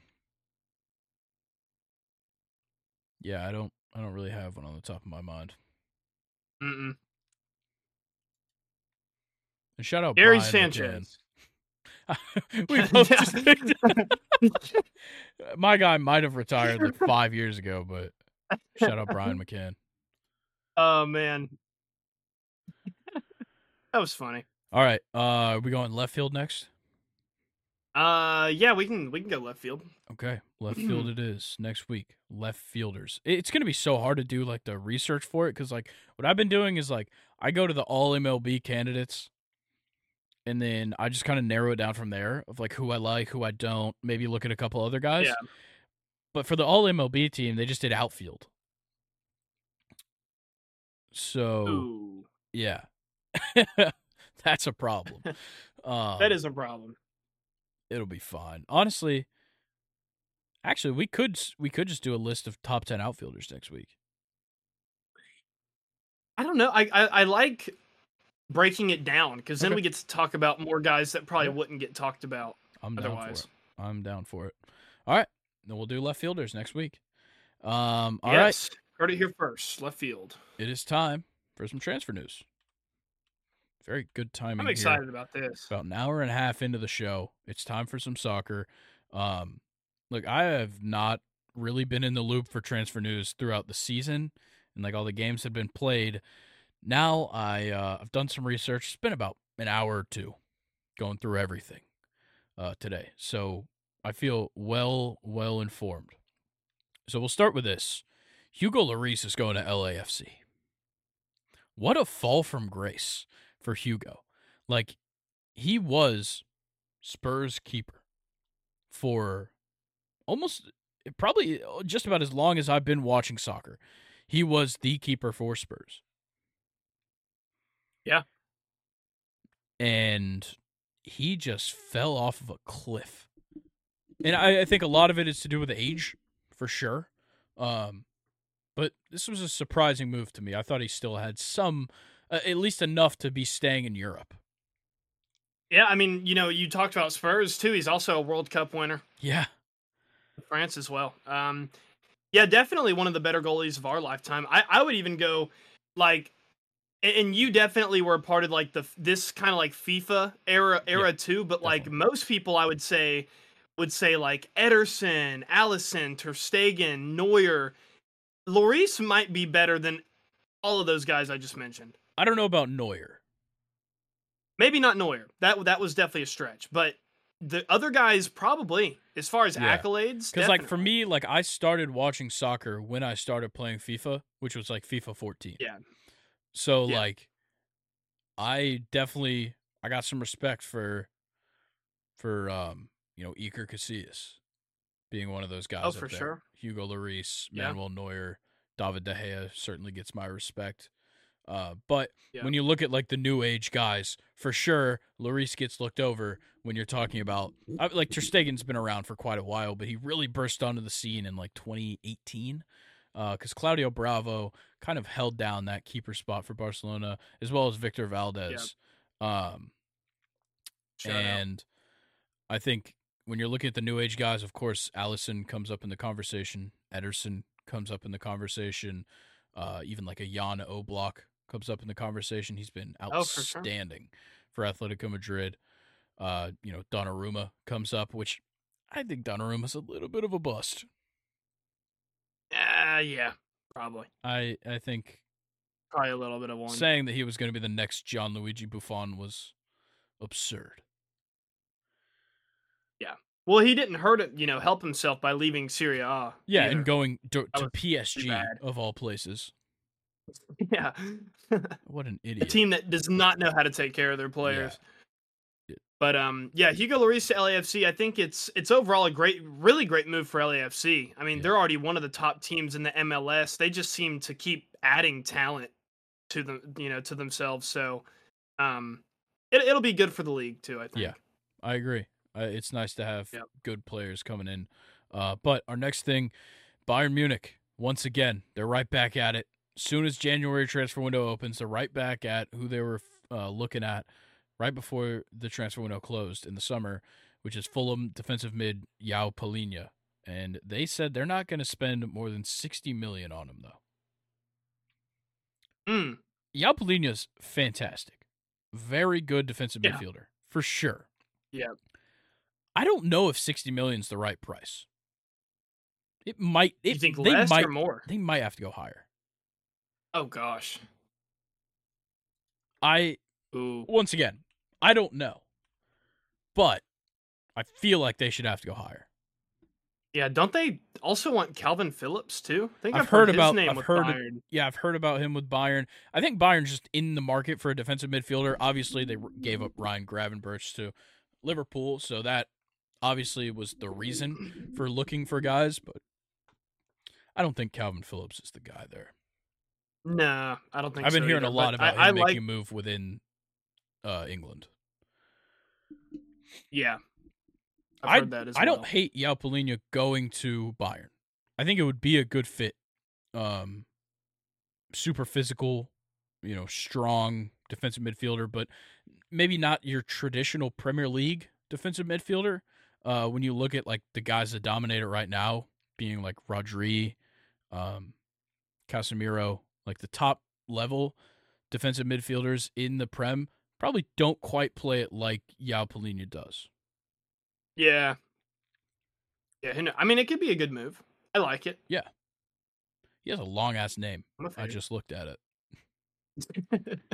His full name. Yeah, João Maria Lobo Alves Paleras Costa Palhinha Gonzalez. Damn. Long ass name. Don't blame him for going by João Palhinha. yeah. All right. Well, our next thing um, is that I, I was originally this said that PSG's top target in January is Bruno Guimaraes. Now I'm seeing things I told Luke before the, the podcast about this. I'm seeing some conflicting reports. Now I'm seeing they're not targeting him this January, which doesn't cancel out the idea of them targeting him in the summer. All I know is that I do not want Bruno Guimaraes to leave Newcastle eh, ever. yeah. That's all I know. That's the guy, man. Yeah. I love him. Do you have his jersey? I ordered one and then uh, never showed up. And then I just randomly had a refund on my bank account. Damn. So, I don't Um, know. That doesn't sound good for him staying then. well, it was from some like random place because Newcastle always sold out of jerseys. Um, Yeah. I, I I don't know why that's such a big issue. Because I've looked at like act like I go to the actual team's shop and they're always sold out online. I don't know what the deal is. Sorry, I just read something. What what does a windfall mean? What do you mean? Eh, I'm reading here Newcastle set for windfall if Arsenal sign Ivan Toney. What does that mean though? Uh, I would assume that means You know what that means we would drop quickly. Oh no, it's a windfall profit. What, what does that mean? A windfall gain is an unusually high or abundant income that is sudden and or unexpected. Oh, because what I'm So- seeing is uh, windfall being um, an apple or another fruit blown down by a tree, or blown down from a tree by the wind, meaning a windfall would quickly make them fall out of nowhere. That's weird, but I, I don't know. Sky Sports is saying that Newcastle and Peterborough are set for huge windfalls if Arsenal sign Ivan Toney. Don't know what that means. Whatever. Yeah. I don't. Um, uh, looks like, are- is that uh, really going to affect it? Like, why does it matter?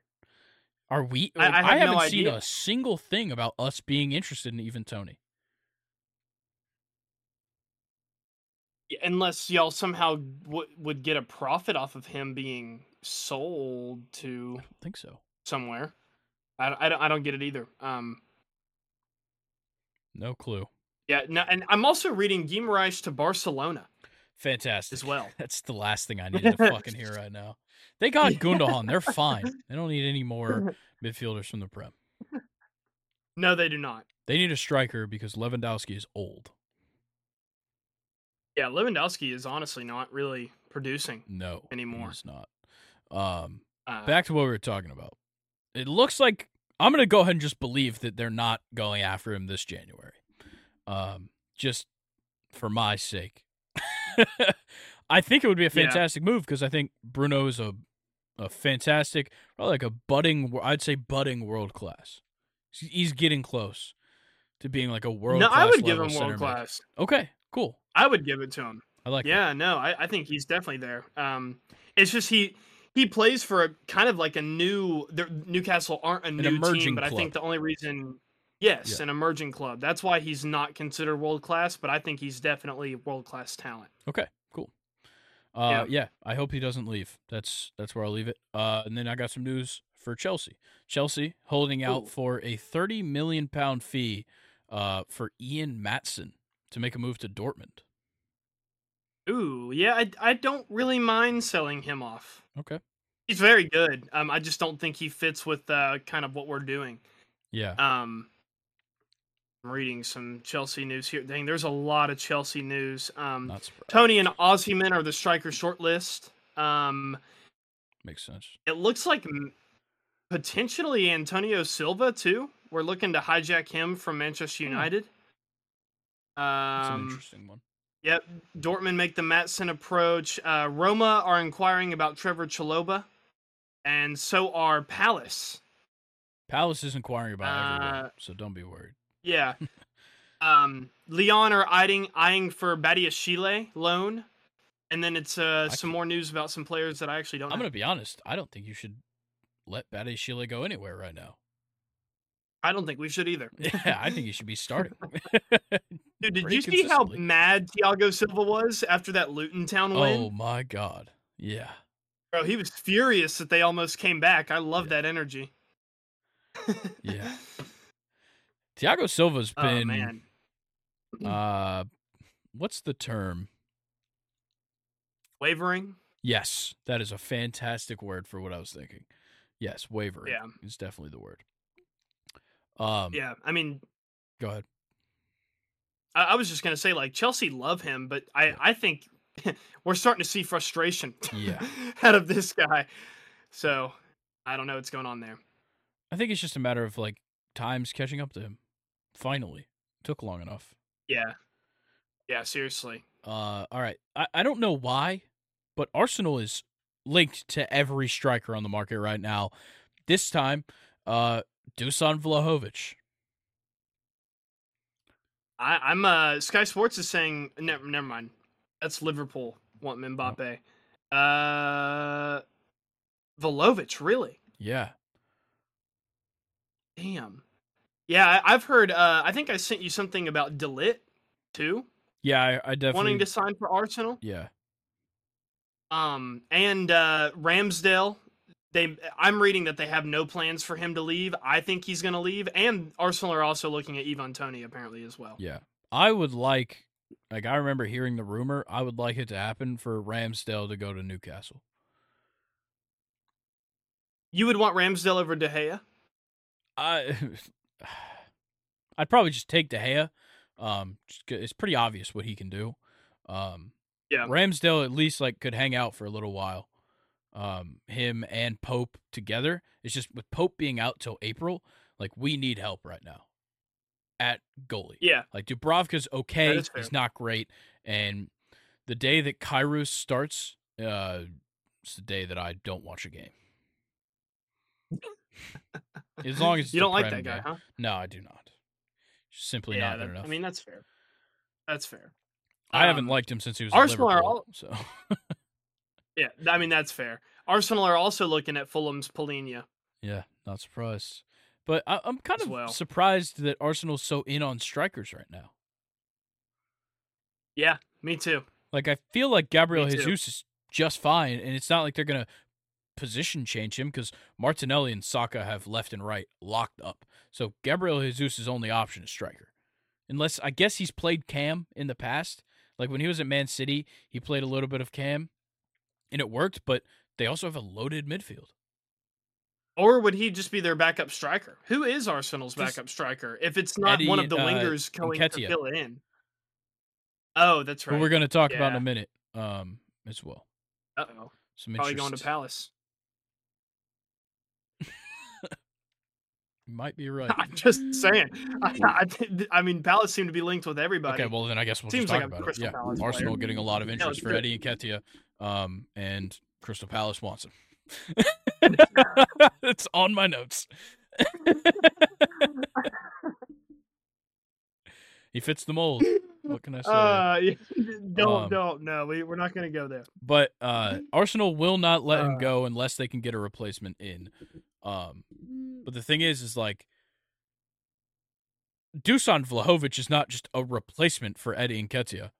Like he just replaces Gabriel Jesus. Yeah, he's the new striker. yeah, I, I don't know. I mean, what what do you, how do you feel about Arsenal trying to do that? I, I personally, I love Nketiah to Palace. I think that's a great I do move. too. I do both too. teams. I think they should let him go because he deserves to play. Um, you know, obviously he had like that insane match earlier in the season. I don't remember who it was against.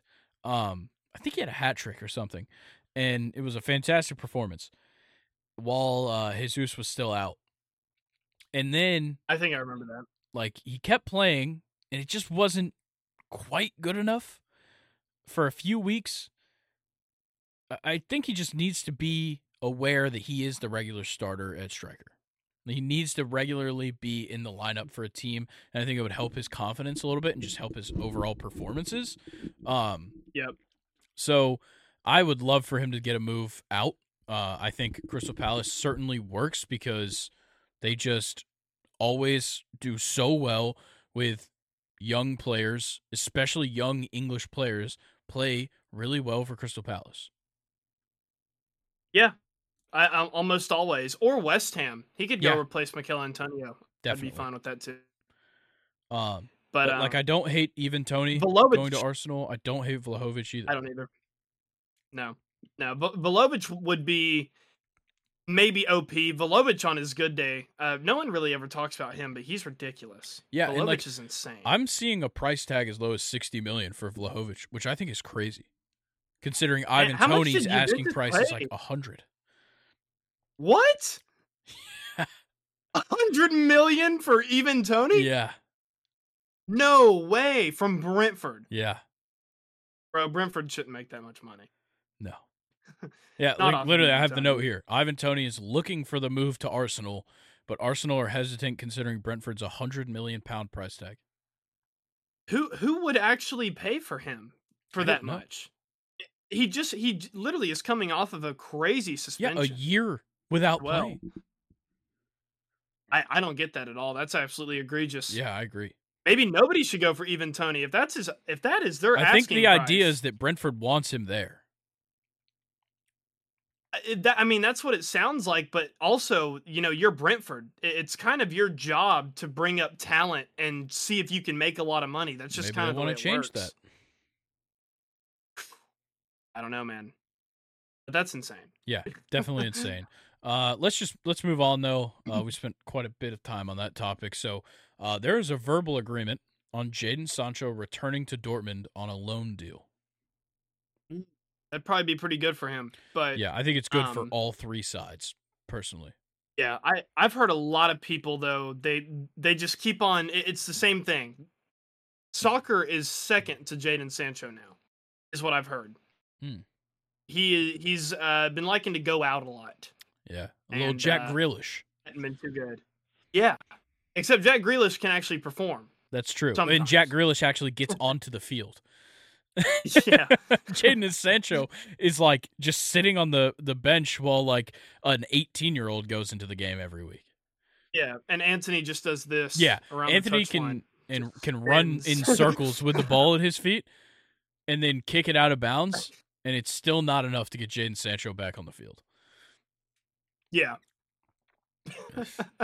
Yeah. I, I think I think going on loan and just leaving for a little bit would help him so much. Like I think Manchester United have already kind of figured out like okay we fucked up uh, on this one, and yeah. all they're gonna do is he's gonna go on loan. He'll get recalled probably at the end of the season, and they'll sell him off somewhere. Yep. I think that's the obvious way this goes because he's not gonna that's play for Manchester United, at, probably ever again. No. No, I- the I think the relationship is completely gone there. Yeah, agreed. Uh, looks like Sheffield United trying to turn a few things around, uh, going after maybe some uh, really some lower tier talent, but some guys that could certainly help them out. Uh, they're pushing for Villarreal striker Ben Brereton Diaz, and uh, they're also trying to get uh, Kasper Schmeichel to be keeper. Oh no way! Yeah. Wow, he I've never heard a- of the first guy, but I know. Yeah, I, I've heard a little bit about him um, since the transfer window's opened. I don't know much. Let's see. Um, yeah, he doesn't have a goal this season in La Liga Yeah, that's in good. 14 matches. Why the fuck do they want this guy?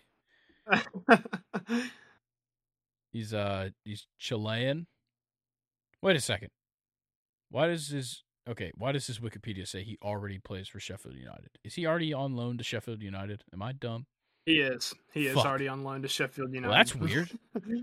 Because like literally on Twitter, like from Fabrizio Romano, it said that they're pushing for him. So I I don't know. Maybe he got recalled. Maybe not. I don't know. Maybe the deal has already been done and I just missed it. That definitely could be the case. Yep. He's actually from England. Interesting. He plays for the Yeah. Chilean national team.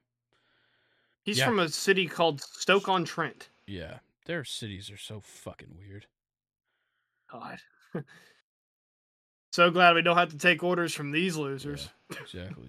Well, like fucking Ah, Newcastle, like where they play is considered Newcastle upon Tyne. Oh yeah, that's strange. Yeah, it bothers And me. actually, even more strange, this guy that's Chilean but born in England, he played for England's U19 and U20 team, but whenever he moved up to senior team, he chose Chile. Probably because he's not And good he has seven to play goals for for, Chile. Probably not. okay, well, I guess he, I guess he's already on loan there. Um, fantastic. Kasper Schmeichel though is a good move. Sheffield has given up, I think, the most goals this season in the Premier League. Um, so something needs to happen. Yeah. Yep, definitely. Yeah, they have allowed a whopping forty nine goals. Holy shit. Yeah, that is eight more than Burnley, who is second to last. Damn. Jesus, That's bad. that is really bad. Uh, you know what's crazy though is then Lu- again, Luton I think we scored seven. team in the Prem. What Newcastle beat them by like seven to zero or something. Oh, so it was, it's y'all's they lost to Burnley five 0 They lost to Arsenal five 0 and they lost to Newcastle eight 0 Damn, Yeah, they that's 18 goals in three Yeah. games right there. they fucking suck. You know who's uh, given up 18 goals? Liverpool this whole season. Wow. Sheffield you did it in three games. All right. Um, yeah, they need a keeper. Kasper Schmeichel. Why not? Uh, Zach Steffen leaving Man City and sign a three-year deal with Colorado Rapids, coming back to America. Yeah, I don't, I don't necessarily mind that. Yeah, totally fine with that. I, I was He's gonna play. he was a guy that I nice. yeah, it, it was cool to see Zach Steffen come to you know a Premier League team. But as somebody you know who also follows the national team, I wish he was getting more playing time. And it sounds like, well, I mean, who else would play over Zach Steffen at Colorado? I have no idea. I know so, nothing. It'll be nice to see him finally get playing time. Yeah, there's a reason we don't do the MLS recap. I'll tell you that. Uh, yeah, we one time, that was a mess. one time. Oh my god. That was horrible. Uh, all right, next thing. Uh, Tottenham is interested in Conor Gallagher, but are unlikely to make a move because they cannot meet the mm-hmm. 60 million pound demands due to financial fair play restrictions. It, it would be such a 2024 Chelsea thing to do. I almost said 2023 Yeah. to let a guy like Conor Yeah, Gallagher go. set the pace by letting a guy that has really proved himself in this squad this season. yeah, just let him go to Tottenham. Yeah, no, he's a guy that I never want to sell. I love Conor Gallagher, Yeah. but he would be he would honestly fit in any other prim team. He is the quintessential center mid, high work rate, decent offensively, decent defensively that literally any team in the world would want. Yeah, I Is the type agree. of player Conor Gallagher is. Yeah. He's been awesome this year. Um, Yeah. him and Cole Palmer, the two big surprises Oh to me. man, Cole Palmer. What I mean, like we kind of I, I think shit on him whenever he first signed. Definitely. and he has just been Chelsea's just- like probably best player. Yeah, he was just a useless young guy at Man City. yeah, and damn, Damn. they were really they had a guy there. Yeah. And Chelsea are just finally using him. Yeah, it's awesome. Um, next thing, Timo Werner is a striker target for Man United this January. Yeah, I I don't know why. Me neither. Um I think he's kind of his his Premier League days are over. I think. I think yeah, I think his time with Chelsea was bad enough. He'll Yeah. he'll literally never want to come back to England. There's no, No. way. Then again, There's Manchester way. United needs something. I've heard I've heard Thomas Yeah. Muller in this conversation as well. I just don't think Thomas Muller is in a position right now at his age to be playing striker in the Premier League. No, because it, Thomas Muller would be in a situation, you know, if he came to United where he would have to be the guy, and he's not. Mm, yeah. He doesn't need to be the guy. Um, I, you know, a lot of Manchester United legends, you know, like uh, Roy Keane and Rio Ferdinand, like the guys that are still pundits over there in England. Like I, I've heard Rio Rio Ferdinand literally thinks that Rasmus Hojlund is the guy. Yeah. They're just not. They're, He- they're he's not just not there yet. yeah. And like they Yeah. just I, I literally I just pulled it up on my computer as I was checking to see if we had anything else uh, that I don't have here. Uh, Anthony Martial set to sign a contract extension at Manchester United. Why? Why? Why? since literally since the day he got there from Monaco, he's maybe done something. Would be to classify Yeah. his overarching career at Manchester United. He's done something. Yeah. Because I can't say he's done nothing. He's scored some goals and Yeah. been in the lineup. but yeah, I guess better than Jadon Sancho. Um, like the the Derek Carr of soccer. uh, yes, there it is. Anthony Martial, Derek Carr. Love that comparison. Um, actually, that might Oh, be too nice to Anthony Martial. I don't know. Derek Carr's a fucking fuck Is there a guy that's like in his career, he's always been there, but he was never that good. But like, like he's really never had that big season because like Derek Carr's had some good seasons. Jameis Winston? Yeah, I like that. Uh, yeah, I think James little bit Winston better. might be pretty fitting. Maybe even Marcus Mariota, both of them. Pretty Yeah. similar. Yeah, or They've Mariota. gotten their chances, never really worked out. Had a couple of runs. Marcus Mariota went to the playoffs. Jameis had that Yeah. one good season. uh, all right. Uh, next thing though, um, Rafael Varane is getting interest from Saudi Arabia. What a surprise! Al Ittihad Mm. and Al Nassr. So the the two uh, big monies. I'd probably Al Nassr or for him be just because you know Laporte um or Laporte, however you say his name, is the other center back there. Yeah. Might as well go play with your teammate. Well, if he went to the World Al Cup with. He could play with uh, Koulibaly and Karim Benzema. That is true. Um, So he'd have But- two French teammates and N'Golo Kante. Three that French is true. I teammates. forgot about N'Golo Kante. or you go play with Al Nassr uh, and play with the guy who scored the most goals in 2023. That's true. Yeah, Sadio Mane. Anderson oh Talisca. man. Duh. Bro, I, I've been on this. I've been on this weird train, Grayson, where I have seen so much Cristiano mm-hmm. Ronaldo, like like highlights from like his games yesterday. Like I Yeah. am keeping up with his career still. I, I'm sorry, but I think he's actually still ridiculous. Yeah, it's great. But it, it no, like I think it's on like a it's on a different level though. Like Ronaldo is aging so much better than Messi, in my opinion. I think Messi doesn't care I as much as Ronaldo. That that is probably safe. I think the MLS is simply less competitive place to play than Saudi Arabia, despite the fact that Yeah. four Saudi Arabian teams have money and everybody else has nothing. It, it honestly just kind of feels like Messi has just been on a really long vacation to Miami. Yeah. Well, and also he hasn't like I- the season's over. Yeah. That's that's Now going to be the biggest Suarez. issue. That's to be the biggest issue when it comes down to like, oh, who's doing more right now? Well, Messi hasn't played a match in months, um, and he didn't play almost the entire season. So obviously Ronaldo is doing more right now, and like at the time of the year when people are paying attention to soccer internationally, the MLS isn't happening. and Yeah. let's say even over the summer, he's gonna be playing in Copa America. Yeah, that is true. like Messi's gonna play like 15 matches a year for Inter Miami for a couple of years. He's gonna call it quits. He's gonna have ownership in the team. He's gonna have fucking stake in the MLS, and he's just gonna retire and have a shitload of money to fuck around with.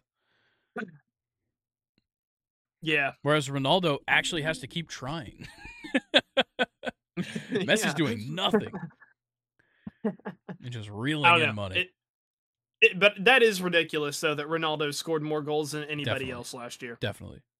In the least competitive league eh, that he could have probably played in because he could have been in the Prem, could have been in La Liga, he could have been in Serie A, Bundesliga, Yep. Liga, all of them more competitive. Chose Saudi. Arabia. It's just not it's not as impressive as it could have been. Yeah, for sure. That's how I see it. for sure. But no, I mean, the amount of times that those poor Saudi Arabian defenders have had to see Yeah. this, That's true. it, it's actually just unfair. Yeah. like, they don't know what's going on. Yeah.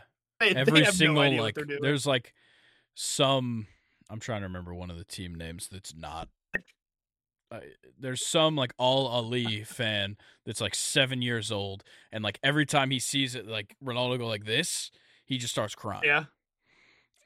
he's like not again fuck Oh, man. Damn. um Sheffield United is interested in another guy and I'm not gonna fuck this one up because I know he hasn't gone there yet um they're trying to get a loan deal for Roberto Firmino so speaking of Saudi Arabia guy that's been there now um it's just one season not even six months I think um for Al Ahli funny enough um looks like he's trying to get out and I think a loan deal to Sheffield would not be a bad idea Yeah, I mean, for for Al Ahli, he has 17 appearances and three goals. Yeah. So, uh, not not not too great there, but I'm. I mean, yeah, why not? I, Yeah. I don't really know. Like any any player to Sheffield United sounds. Yeah, exactly. Like, oh, them. Roberto Firmino had like two good seasons in the Prem. He'd be great for Sheffield United. Throw him in there. Fuck it. Um, and uh, this is just news. It's not really transfer news, but well, I guess it's partially transfer news. Nottingham Forest might face a points reduction for financial fair play violations. No, no, not Imagine. Nottingham Forest. Imagine, like, this is just the biggest insult to injury ever. like right now. Nottingham is playing pretty bad. Like, okay, they won their last two against Man U and Newcastle, which is pretty cool. Uh, but they have 20 points right now. If they even got the 10 point reduction that Everton got, they would be second to last in the table. Yeah. Like that would suck. And like it's not like Uh, any of the moves they've made have been just groundbreaking moves. no. Uh yeah. Oh damn, that would really hurt them though. Yep. Okay, I got a few more news things that have come up since we record or we started recording. So Olivier Giroud is yet to sign a new contract at AC Milan, meaning that this summer he could go to the MLS. And still somehow score like a solid 15 goals. Yeah. Yeah, he's good for it. yeah. Um th- that's insignificant news. Hmm. Let's see what else we got. What else we got? Oh, this is a big one. Uh, Arsenal and Man City are set to compete for Pedri this summer. Oh wow. That that would be a huge move for him to come to the Premier League. Yeah, that that would probably draw attention from other teams in the Prem as well. Yeah, I, I think so. I think Arsenal and Man City being the two teams that are linked to everybody that's good in a different country just pisses me off. Yeah, Because like they already have all the best at that position in the Premier League. yeah, literally. Like what? oh, um, there was uh, there's something actually I can bring up, um, and, and I actually could see this happening, and I want to debate this with you. Kevin De Bruyne, does Manchester City really need him to come back, or is he somebody that could go to Saudi Arabia in the summertime? Nah, Kevin De Bruyne needs to come back, and he's gonna come back literally within the next like couple of weeks when they restart. I'm pretty sure is his plan. Um, no, they need him because he he makes everybody on that team look better. Yeah, that I mean definitely. But I, I've been seeing a lot of uh, news to him going to Saudi Arabia. I them them inquiring seem, about him. He doesn't seem like that, like like he would. No. Then No, I again, definitely there's agree with plenty of other people that I thought wouldn't go, and they did, but he just doesn't. Yeah. He doesn't. He doesn't fit that mold to me. I don't know. We'd have to see. Yeah, of course, but I, I think I'd rather give up Julian Alvarez than Kevin De Bruyne, even at this point in their careers.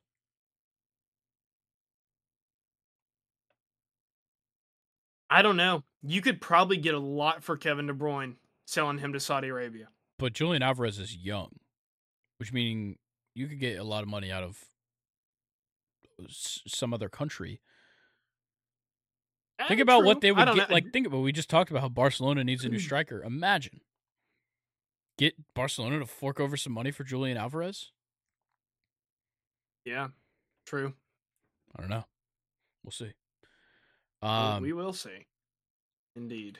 Newcastle are favorites to sign Stuttgart forward Serhou Guirassy. And if they want him this January, they only have to pay for his 15 million pound release clause. Easy money. Yeah, that is a fucking great pickup. I'd Is there totally still uh is there still Kimpembe news for y'all or no? I haven't heard anything uh, about us going after a center back, uh, considering uh, Botman's back in the lineup. Okay. I think a lot of the focus has been on uh, a striker, possibly, um, uh, a midfielder because of Tonali, and then a keeper. Yep. And then getting Guimaraes the hell out of there. No, fuck off. Um, oh boy. Um, see, anything else to look at? Or is it questions time? It it might just be. Let's see. Um. Uh, Thilo Kehrer is going on loan to AS Monaco from West Ham. Okay. Who is you, uh, I can't remember if he's a is he a center back or a keeper. Sounds like a keeper. Here we go. He's the yeah I know he's German. Center back. He's played a decent amount for that team, um, but he's typically stuck behind uh, what's that guy Aguerd? Yeah. Aguard or Aguerd. Yeah, something like that. All right, I'm not not seeing any other news. Yeah, nothing else. All right, it's questions time. All right. Nathan submitted quite a few questions, some fun ones. Got some new ideas that me and him have been cooking up for the questions he could be asking. So, um, we'll see how this goes. All right, All right. We'll Hmm. just uh, so the final one is gonna be that question I talked about earlier, where there's a particular answer. Um, it's for you Okay. since I have the answer, but we'll start off with our opinion. Would you rather, or who would you rather have this year, Josh Allen or Joe Burrow from early in the season? Both That's of them fully healthy, but who would you rather have? I would I would probably still take Burrow. I, I, I like Burrow's ability to not really turn the ball over that much, even though he was doing that a lot at the beginning of the season. Um, and I think Burrow just spreads the ball around more. He gets a lot of guys uh, involved that I guess wouldn't be like your wide receiver fours and fives and your tight end twos and threes. That's what I like about Burrow. So I, I would probably go with Burrow. Yeah. I think if we're talking Hmm. early this season, Burrow, how inconsistent his accuracy was, I think I'd have to stick with Josh Allen. The deep ball threat is always going to be something to look at.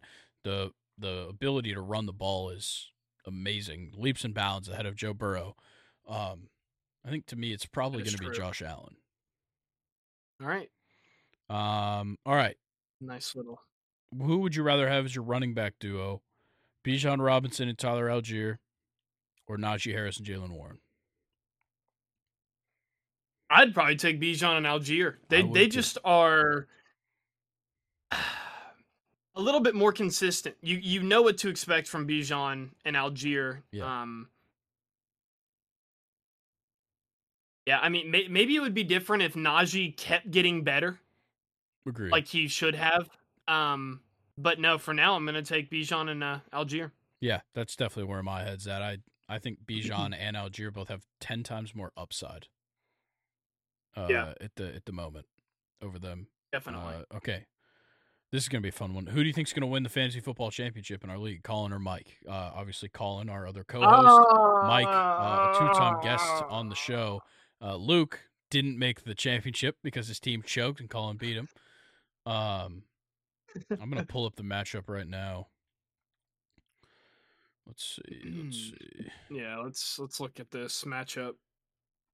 So, where the fuck did it go? Oh. Scoreboard. There we go. Third place game versus fucking Scott. Unbelievable. All right. So somehow, two teams that finished the season seven and eight, third in their divisions, make the championship game. And for Colin's team, this fucking ad won't go away. Okay. Come on. Fuck off, ESPN fantasy. Shit. All right. You have um Yeah, for Colin's team, he is Justin Fields at quarterback, um Khalil Herbert running back. Are, are we going through the whole lineup? Well, you know, me and you could just kind of talk about the guys we think will make an impact. Yeah, I I don't know, man, because his best player being Tyreek Hill, I mean, his house was on fire earlier, so that that's got to be. I will say, playing- Khalil Herbert, the last two weeks has been absurd. Um, yeah, and of course, it was the two weeks after I dropped him. Um, but Justin Fields has been great as well. They're both playing for something for sure. Uh, yeah, I like the quarterback matchup. yeah. Jordan James Love Conner's Justin Fields one. here. I think James Conner's Yeah. tough because I don't know how that's going to go for Arizona. Um, same goes for Tyler Lockett. I don't hate really any of them. He probably should take Noah Brown out of his lineup, considering he's out. yeah, Um, but probably should. on Mike's side, Jordan Love, I really like Aaron Jones as well. Etienne, Jettas, all these guys are playing for something outside of like DK, Ekeler, Trey McBride. Everybody else got something to play for. Do you start CJ Stroud over Justin Fields here if you're calling? Uh, that's tough. I would probably start Stroud personally. Yeah, I don't know, but Justin Fields gives you that running upside Yeah, that and I think I, I think Kyren is Hmm. on his bench because he's probably not playing this week. Pretty sure is the Yeah. case. yeah. Uh, and then Zay Flowers, uh, probably not going to play either. Yeah, I don't know. I'm kind of. I'm leaning more towards Colin in this one, but Mike, you know, Mike's Mike- got a shot. Mike's I got a lot of guys know- that are playing for something. That's the big difference to me. I don't know if I like Ekeler or Kamara for Mike. though, Agreed. I don't either. and that's his flex spot. Um, I love Etienne though, and Yeah. DK. And then you know we've seen it to where Aaron Jones just sometimes won't have a good game. So I don't know. I, I'm kind of leaning more towards Colin. I think. Yeah, I think, think having right. Tyreek and LaPorta and Khalil Mm-hmm. Herbert, um, that's going to be a big thing for sure. And then the Patriots' defense against uh, the Jets is big. Uh, I think that's a good one to have. Yeah. Okay, sure. so um, yeah, I'm siding with. Actually, you know what? No, I'm going with Mike. I trust Jordan Love. Okay. Yeah, I think having Jordan Love, That's cool. Jettas, and DK, um, kind of all playing for something. You know, DK not really, but they have a chance to make it in. Um, Yeah. I think that's a big deal for Mike. But also, Okay. Colin has some some changes to make because like Noah Brown's out, and he has a couple other guys he could choose from. Uh, all That is right, true. next thing, Uh, if there were no injuries, would you rather have Raheem Mostert or De'Von Achane this season? Ooh. I mean, Raheem Mostert is kind of more your RB one type guy, but I really liked what De'Von Achane was able to do. Yeah, like I'm I'm Mostert through and through for this one because yards per carry guy, touchdowns, strong runner. Um, yes, Achane certainly has the ability to be like a flashy running back, but like how many of the best running backs in the league play like De'Von Achane? None of them. Whereas, like when you look at the top tier running backs, like Raheem Mostert probably aligns probably better with those kind of guys. Yeah, yeah. I, I mean, like your your running backs now uh, almost always have to be a threat in the pass game yep. as well as the run game. That's why I think like the Falcons got such a good running back in Bijan Robinson. Like Bijan Robinson yeah. literally has everything it takes to grow into one of the best running backs in the league. Definitely. Yeah. I mean, he is your model guy. And Achane is just not. You know, Achane is kind of your more of your utility knife kind of yeah. player, like your speedster. Not not a all around RB one like Raheem Mostert is, but even Raheem Mostert's not really like all around RB one. You know yeah, what I mean? I agree. But Raheem Mostert definitely over Achane. Okay. For sure. Um, our next thing, what pitcher do you think you could catch the most consecutive pitches from without allowing a passed ball? Carlos Rodon. Uh, no, because he wouldn't throw it to me. No, he would spike one in the dirt. Uh, I'm okay. Yeah. So I think the baseline would be like Kyle Hendricks, because he tops out at like 88. Oh yeah, that that's a good one. Uh, but the problem is he's got a that's nasty really fucking curveball. Yeah, but like I, I just I, I, I, I definitely can't get up into like the the Degroms because I'm not catching a 95 mile per hour slider. No. Same for yeah. like Strider. I think I could probably catch Max Fried, but then again, curveball, really tough movement. Yeah. um. Actually, I've got Did Isiah I've got Kiner Falefa pitch. I think Isiah Kiner-Falefa pitched a little bit this season. I think I'm going to go with him. I think the best I could do. Okay, so like if if we're going for the most consecutive pitches without allowing a pass ball, then I'm going like like Kyle Hendricks or like Rich Hill. Um yeah. But if it's going to be the best pitcher that I could catch without giving up a pass ball for like quite a few consecutive pitches, I think I'd go Marcus Stroman tops out at like 93. Doesn't throw too much stuff with like crazy movement. Um, really just a sinker four seam guy. Yeah. So I, I think mean, I'd go fair. Stroman. And like I've caught once ever. Have that going for in you. a game, which also I was eleven and my every time I went up to bat, my legs were fucking shaking from standing. it was bad. Uh, all right, uh, this is this is gonna be a fun one. Who is the MVP, Defensive Player of the Year, and the Offensive Player of the Year of your NFL team? So mine's the Falcons. Yours is the Steelers. Uh Damn, MVP, huh? On the fucking Steelers. It's gonna be Probably tough for TJ a Falcons one. Actually, no, I know mine. Um, He's also the defensive player of the year. Yeah, Jessie Bates yeah. for y'all, right? Yeah, definitely. Except offensive player of the uh, year, that'd be kind of tough. yeah. Uh, defensive player of the year, I would probably either give it to Joey Porter, Patrick Peterson, or Alex Highsmith. Alex Highsmith, obvious, but no TJ. Patrick Peterson, well, because he's my MVP. Fair enough. Um, Patrick Peterson actually played safety for the second time in his yeah. entire career a couple games ago and got an interception. So I love the versatility there. He's also PFF graded as I think top 10 coverage with Joey Porter. I think Joey Porter was like 4 and Patrick Peterson was like 8 or 9. Yeah. Um but I think for defensive player of the year I'd probably just go Alex High, Alex Highsmith.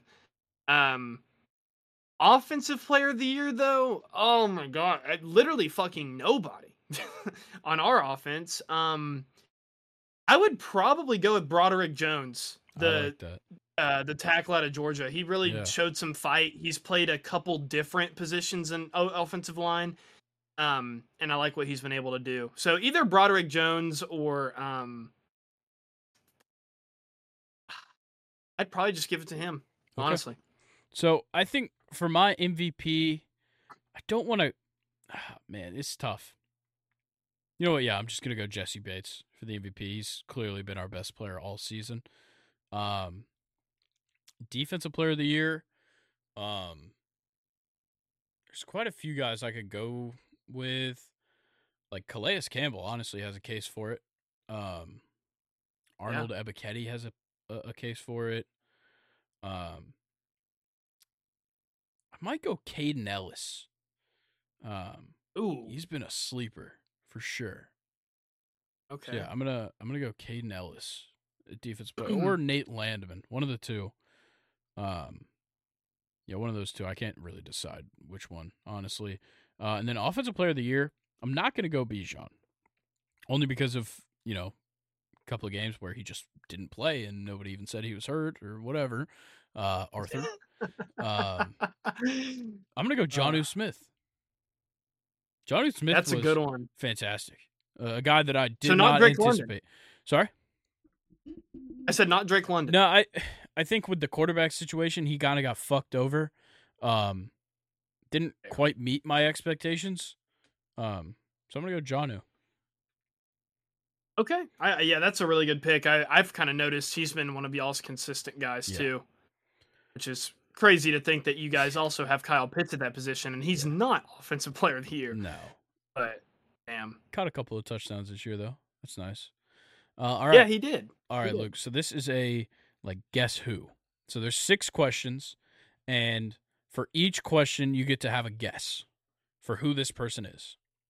Oh, okay. and the hints progressively get much easier uh obviously so luke first thing uh, so i guess they're hints and then you get to give us a, a- a possible answer so uh, i was drafted in 2011 in the first round you said 2011. Yep. Ooh. And I have to guess for every one of them. Uh, you don't Cameron have to guess you can just you can defer Cameron Heyward is my guess. That is First rounder to incorrect 2011. Damn. number two i have two interceptions or sorry i had two interceptions in my rookie season for the cardinals I, I actually I think I might know who it is. Okay. I think it is Patrick Peterson. It sure is. That's why I Yeah. was so, like not saying anything this whole time you've been talking about Patrick Peterson because I knew that the next thing I was literally going to ask you was about him. Okay, well I guess we'll go through the rest of the hints. That was impressive. Two hints. Um, I think I probably Nathan probably shouldn't have put rookie season for the Cardinals. He should have just said I had two interceptions Yeah. rookie season. He should have just said I had two interceptions. Yeah. The Cardinals definitely gave it away. Mhm. Um, and then is I have two interceptions this season. Uh, before this weekend, I played in 200 career games. I wear number 20 for the Steelers. And then the last one, my Twitter handle is P2. Yeah. Yeah. that was a good one though. But Yeah, no. I uh I think what we'll have, I what we'll do now is I'll have Nathan come up with one of those. And, uh, oh, shit. My dad just texted me some breaking news. The Ravens signed Uh-oh. Dalvin Cook, and he is eligible to play in the first round of the playoffs. Wow. what? Wow. So uh, wait, when when was he not a Jet anymore? he got released on Tuesday. Or they mutually agreed to part ways, or whatever the fuck they want to call it. Oh, dude, that's gonna be kind of OP if he even sees the field. Dude, think of him and Gus Edwards. That's a fucking fantastic duo. yeah, Gus Edwards and Keaton Michael. Mitchell. Mi- uh, is that his name? Yeah, Mitchell. Keaton I knew it was something else. Um, okay, yeah. Dalvin Cook's a Raven. Damn, He won't be this week, but that he will next. sucks. That's crazy. How did they just get better? Like that's insane. yeah, I don't know, man. Did you see where Odell said it was the best team he's ever been on? Yeah, or he said the most complete team. Yeah, he's probably right. Probably right. It's between this and the Rams team. Yeah, the Rams team was sick. Yeah, because Yeah. like it definitely wasn't the Browns, and, and definitely not the Giants. So Was uh, was Odell on any really o, like OP LSU teams? no, he was kind of like just after and just before some of the best. Okay, gotcha. Yeah, Huh. so it'd have to be this year's, uh, or Yep. the Rams. All right, Luke, that was a very fun episode. A lot of lot of stuff going on. The next time that you'll be here, we'll be talking about some playoff football. That's a big deal. Ooh, and my background will be different. It'll be back to Athens for me. Yes. Back to So- school starting next week. Back to school. Unfortunately. Um, but yeah, that sucks. this was a super fun episode, and I'm sure the viewers had a great time. But if the viewers want to show their appreciation for us, they should follow, like, subscribe, comment, rate five stars, write a written review, follow us on all the social media platforms, and just kind of pick and choose which ones you're doing those on. You know, obviously you can't subscribe on Instagram. You can follow there, and you can't follow on YouTube, but you can subscribe there. You know how to do it, okay? And all the links or all the names are right here. You can find the link tree on all the uh, all the social media accounts, and we will see you guys next week. Luke, anything else for the people? Um, I hope you guys had a good break from school. All all of our our coll- collegiate listeners, or maybe even high school. I think high school may have started back earlier this week, but anyway, one more semester until summer. Stay strong. Out. All right, guys. We'll see you guys next week. Peace. Peace.